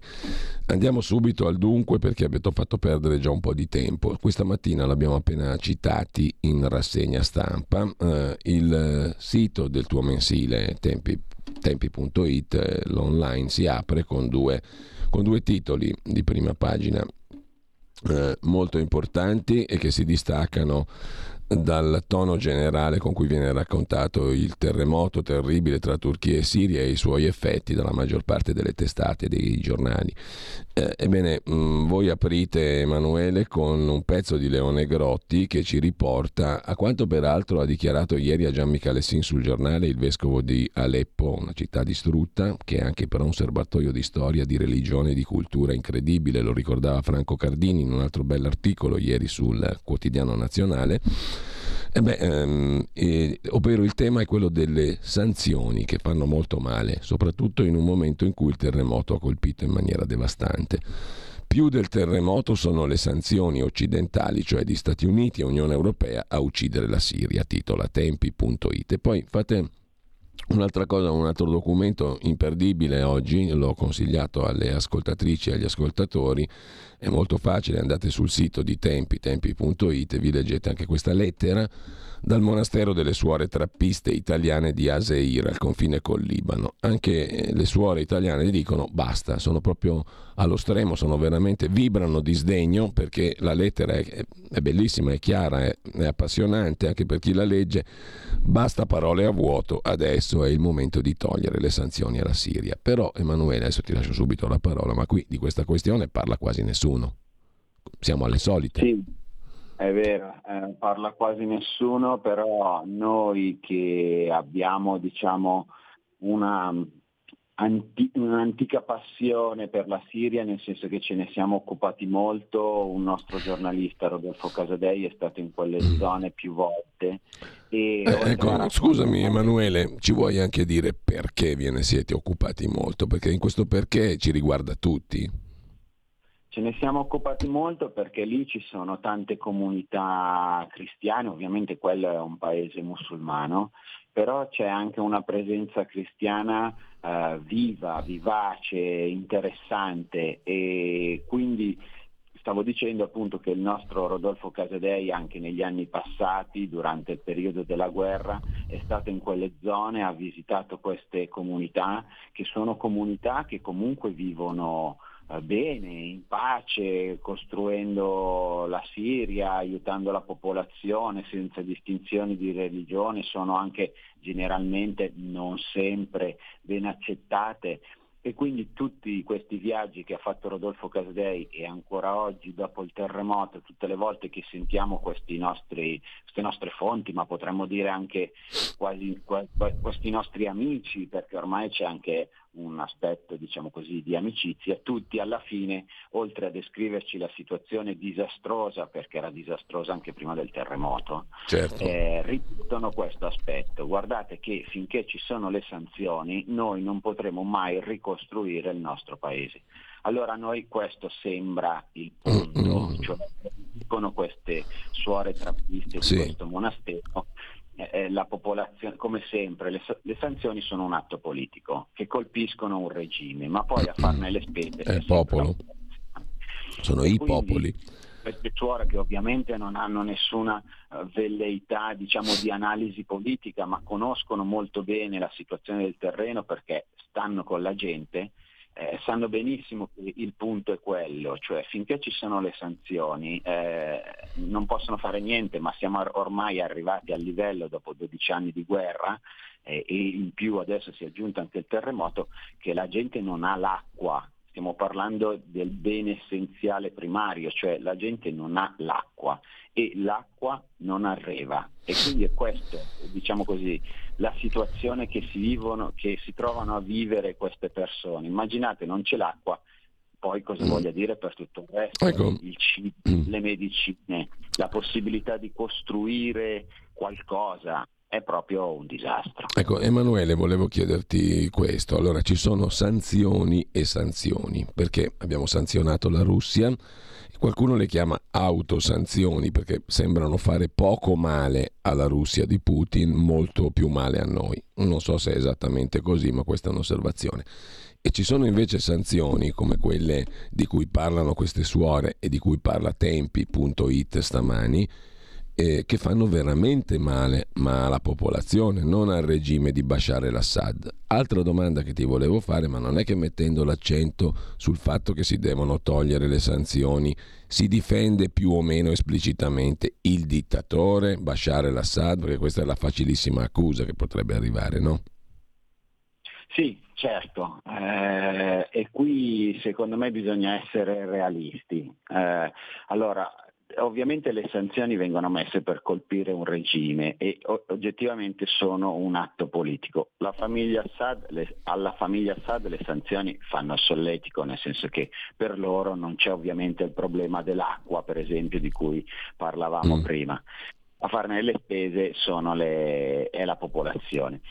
Le suore, nella loro lettera appassionata, come hai detto giustamente tu, dicono eh, non nascondiamoci dietro un dito, Mm. in realtà queste sanzioni vanno tolte e basta e non è vero che sono un aiuto al regime. Sì. Sicuramente, come dire, è una parola detta col cuore, è ovvio che c'è un problema politico. Le sanzioni possono in qualche maniera essere tolte, secondo me, secondo noi, è la, diciamo, la nostra posizione. Bisogna essere realisti e anziché buttarla in politica, se mi passi l'espressione, bisogna vedere Mm. l'aspetto umanitario, cioè in questo momento la popolazione muore. Perché diciamo realisticamente, realisticamente Emanuele, le sanzioni non buttano giù Bashar al-Assad, buttano giù la popolazione. Sì, questa, questa è sicuramente la descrizione fattuale di quello che sta accadendo. Quindi noi ci dobbiamo porre la domanda, secondo me, se noi vogliamo veramente soltanto far soffrire, far morire la popolazione, se questo è più importante, far morire e far soffrire la popolazione piuttosto che colpire il regime. Noi sappiamo che dopo 12 anni di guerra dopo l'entrata in vigore delle sanzioni, il regime è ancora lì. Quindi cosa facciamo? Chiudiamo gli occhi e lasciamo morire i siriani oppure troviamo un sistema per cui queste sanzioni, magari non tutte, ma appunto per gli aspetti quelle per il cibo ad esempio, per le medicine, per l'acqua possono essere aggirate. Il problema è che oggi queste sanzioni non vengono aggirate. Gli Stati Uniti hanno detto noi faremo arrivare gli aiuti attraverso le associazioni non governative. Va bene, è già qualcosa. Il problema è che mettere in piedi una macchina di aiuti anche attraverso le associazioni non governative fa- richiede tempo, è, è difficile, poi r- stiamo parlando di un paese comunque sostanzialmente allo sbando, all'anarchia, quindi voi immaginatevi anche le bande che ci sono all'interno del paese e gli aiuti effettivamente a chi arrivano. La situazione è molto complessa. Il dato di fatto, come raccontano le suore, come raccontiamo noi nei nostri articoli, è che la gente muore di fame e di sete. Ecco, su questo tema del terremoto Tempi si sta dedicando in maniera veramente capillare, eh. State dedicando un'attenzione encomiabilissima, io lo dico da lettore perché mh, lascio perdere i riferimenti alle prime pagine di questi giorni che sappiamo tutti di cosa parlano. Eh, voi invece vi state dedicando in maniera molto molto dettagliata. Ecco, secondo te mh, l'altro protagonista eh, politico in questo caso, perché la tragedia del terremoto, mh, per quanto diciamo possibile, eh, l'abbiamo sotto gli occhi, è terribile, è un fatto terrificante, mh, è uno credo dei più grossi terremoti della storia eh, in termini proprio di sismici ma anche in termini di vittime, quindi di, di effetti terrificanti su una zona già molto colpita. Eh, l'altro attore è Erdogan. Mm, tu cosa prevedi per la Turchia, per la gestione politica, visto che c'era comunque alle viste anche il voto in Turchia il 14 maggio, no? Sì, ho chiesto appunto al giornalista che citavo prima, Rodolfo Casadei, che è anche un esperto, diciamo così, di Che fa un pezzo geopolitici. stamattina su Erdogan e il terremoto, giusto appunto. Esatto, di raccontarti un po' quali sono gli scenari possibili. In Turchia si vota fra poco, ci sono le presidenziali il 14 maggio.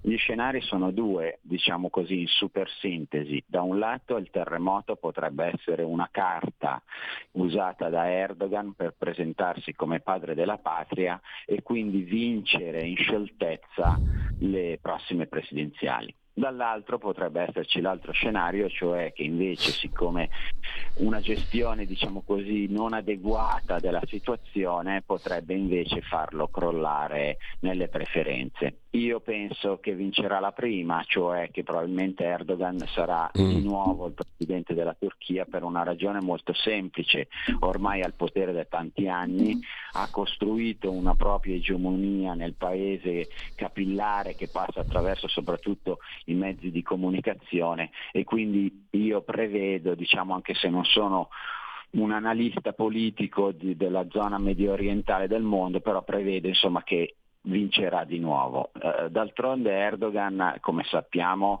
è un politico molto abile. Ha costruito ormai un- una propria figura ed è una delle figure più importanti di quella zona. Quindi io immagino che Erdogan di nuovo eh, sarà al potere, sostanzialmente riverserà le colpe del terremoto sulle sui governi locali, lui aveva fatto una legge appunto edilizia per eh, costruire di nuovo i palazzi e le case turche e incolperà i governi locali di non averla eh, portata a termine in maniera adeguata. E così io credo mm. che di nuovo un'altra volta la sfangherà e quindi Erdogan sarà mm. tra noi ancora dal punto di vista politico per altri anni. Ti rubo ancora un minuto Emanuele perché non posso non consigliare a chi ci segue di leggere il tuo pezzo sulle primarie del PD. Qui entriamo nel campo domestico. Eh, evito diciamo, di farla lunga perché non abbiamo più tempo, però intanto eh, noto una cosa, eh, Giorgia Meloni ha annunciato la rivoluzione fiscale per quest'anno in un'intervista al Sole 24 ore anche per dipendenti e pensionati. Credo che io e te, Emanuele, la prendiamo in parola, eh? giusto? Speriamo. questo è un dato. Poi c'è il tuo pezzo sulle primarie del PD che veramente va letto, per cui abbonatevi a tempi, è facilissimo farlo mm, e leggetevelo per intero. Sulla home page cominciate a introdurre l'argomento. Eh, beh, Emanuele, qua parlano i numeri, è il caso veramente di dirlo, non è una frase fatta.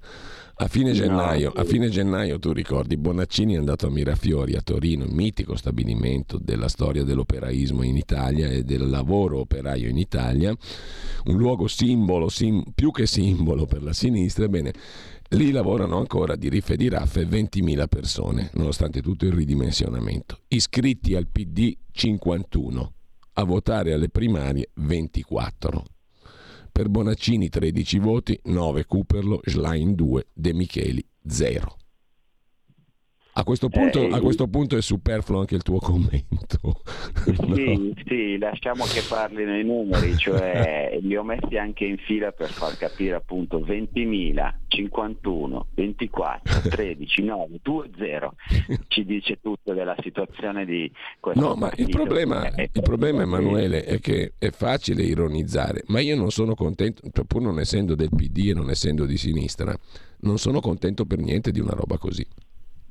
No, nemmeno io, infatti ovviamente io c'è un aspetto di divertimento sicuramente eh, in certo, questo certo. articolo, però nemmeno io condivido questa preoccupazione perché un partito comunque importante, un'opposizione in un paese importante, questa non è una frase fatta, a, un governo conviene avere un'opposizione intelligente. Il problema di questo PD è che invece si sta liquefando, tra l'altro eh, in una marea di chiacchiere, questo è secondo me il vero problema, e non capisce che queste chiacchiere allontanano gli elettori, ma più si allontanano più aumentano le chiacchiere. Siamo in un vicolo cieco, siamo in un cortocircuito dentro questo partito.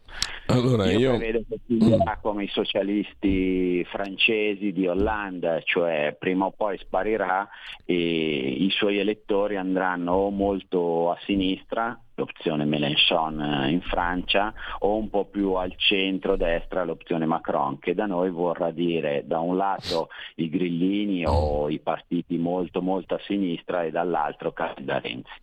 Ecco, mm, Bonaccini mi sembra uno che cerca il carisma ma non lo trova, detto in sintesi.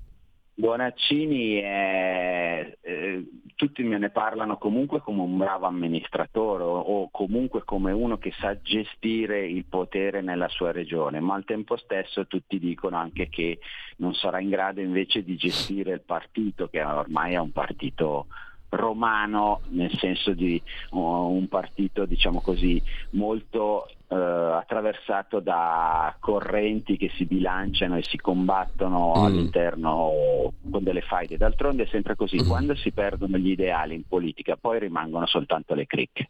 Allora, eh, anzi carisma, come diceva il professor Gianfranco Miglio eh, noi studenti dell'Università Cattolica. Allora, eh, carisma o non carisma, noi chiudiamo, chiudiamo, qua la nostra conversazione con Emanuele Boffi, direttore del mensile Tempi e Tempi.it.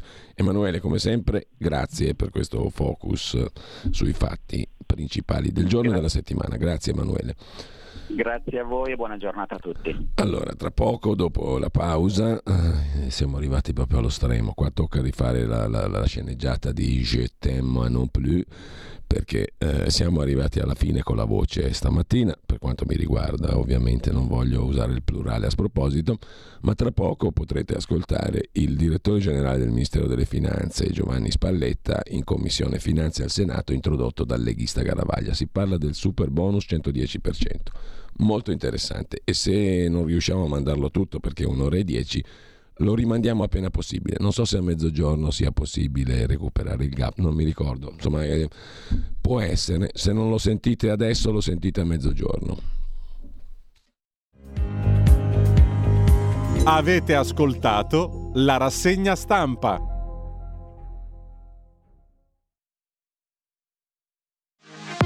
Per la tua pubblicità visita il sito radiolibertà.net.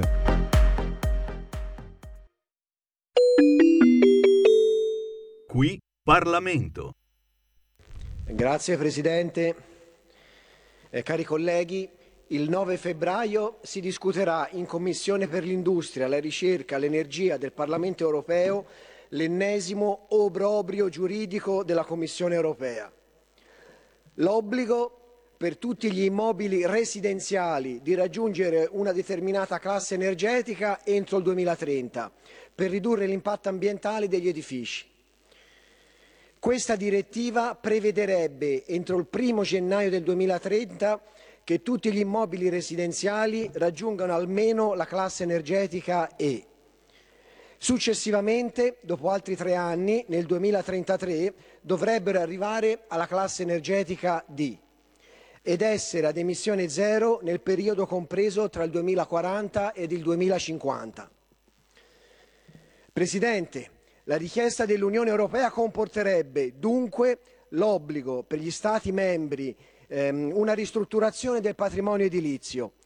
In questo caso, in caso contrario, scusi, potrebbero essere applicate delle sanzioni ai singoli Stati.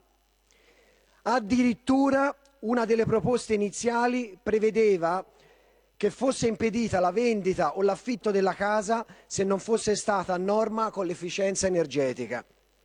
Per fortuna, per ora, questa ipotesi sembra essere tramontata, ma comunque gli immobili no, che non verranno ristrutturati perderanno un enorme valore.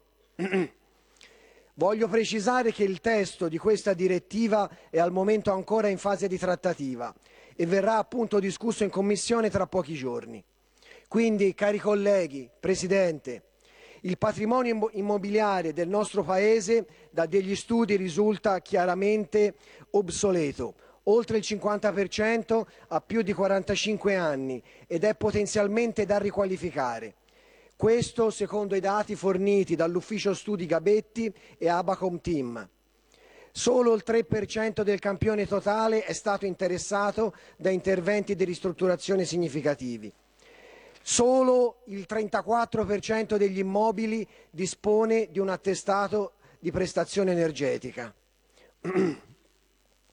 Pertanto questa norma, questa nuova norma che nell'Unione Europea vogliono introdurre si, prefigura come una stangata per i contribuenti italiani che metterà in enorme difficoltà molte famiglie e molte aziende del nostro Paese, sia che affrontino le spese di ristrutturazione e sia che rinuncino per l'onerosità dei costi. Voglio precisare, cari colleghi, che la candidata alla segreteria del Partito Democratico, Ellie Schlein, si è schierata apertamente a favore di questa direttiva, a testimonianza ancora una volta di come il PD sia un partito di radical chic, lontano dai bisogni dei lavoratori, dei pensionati e della classe media. In quest'Aula, pochi minuti fa, anche un, un, un, esponente del Movimento dei 5 Stelle ha definito questa nuova normativa una opportunità per il nostro Paese. Voglio sottolineare in particolare come l'impatto delle emissioni di CO2 dei paesi dell'Unione Europea è pari a circa il 6% delle emissioni globali. quello della Cina è di circa il 27%, quello degli USA l'11%, quello dell'India il 7%. Presidente, cari colleghi, gli scienziati ammoniscono che senza un accordo tra Pechino e Washington sarà difficile evitare una pericolosa spirale del cambiamento climatico nei prossimi decenni. Pertanto, cari colleghi, una consistente diminuzione di emissioni di CO2 solo in Europa non comporterebbe un sostanziale beneficio per l'impatto ambientale a livello globale, mentre provocherebbe enormi danni al nostro Paese, metterebbe in mezzo ad una strada moltissime famiglie italiane. Caro Presidente, cari colleghi, ma le, fa- le fatture di queste ristrutturazioni a chi le, potrebbe, a chi le dovremmo intestare? Alla Schlein? Al PD? Al Movimento 5 Stelle? Per tutti questi motivi auspichiamo un ripensamento della Commissione del Parlamento europeo per una politica più vicina alle reali necessità e ai problemi dei popoli europei sul lavoro, sull'occupazione e sullo sviluppo, senza prese di posizione puramente ideologiche, senza un fondamentalismo ideologico. Ogni fondamentalismo nuoce alla causa, con la gradualità che è necessaria in questi casi. Concludo, Presidente, cari colleghi, dicendo che è necessario spingere sì al massimo politiche più green anche in Europa, ma fatte con razionalità e visione per il futuro, nell'interesse dei popoli europei e considerando accordi con i maggiori paesi inquinanti a livello globale per avere realistici benefici nell'interesse dell'ambiente. Grazie. Qui Parlamento.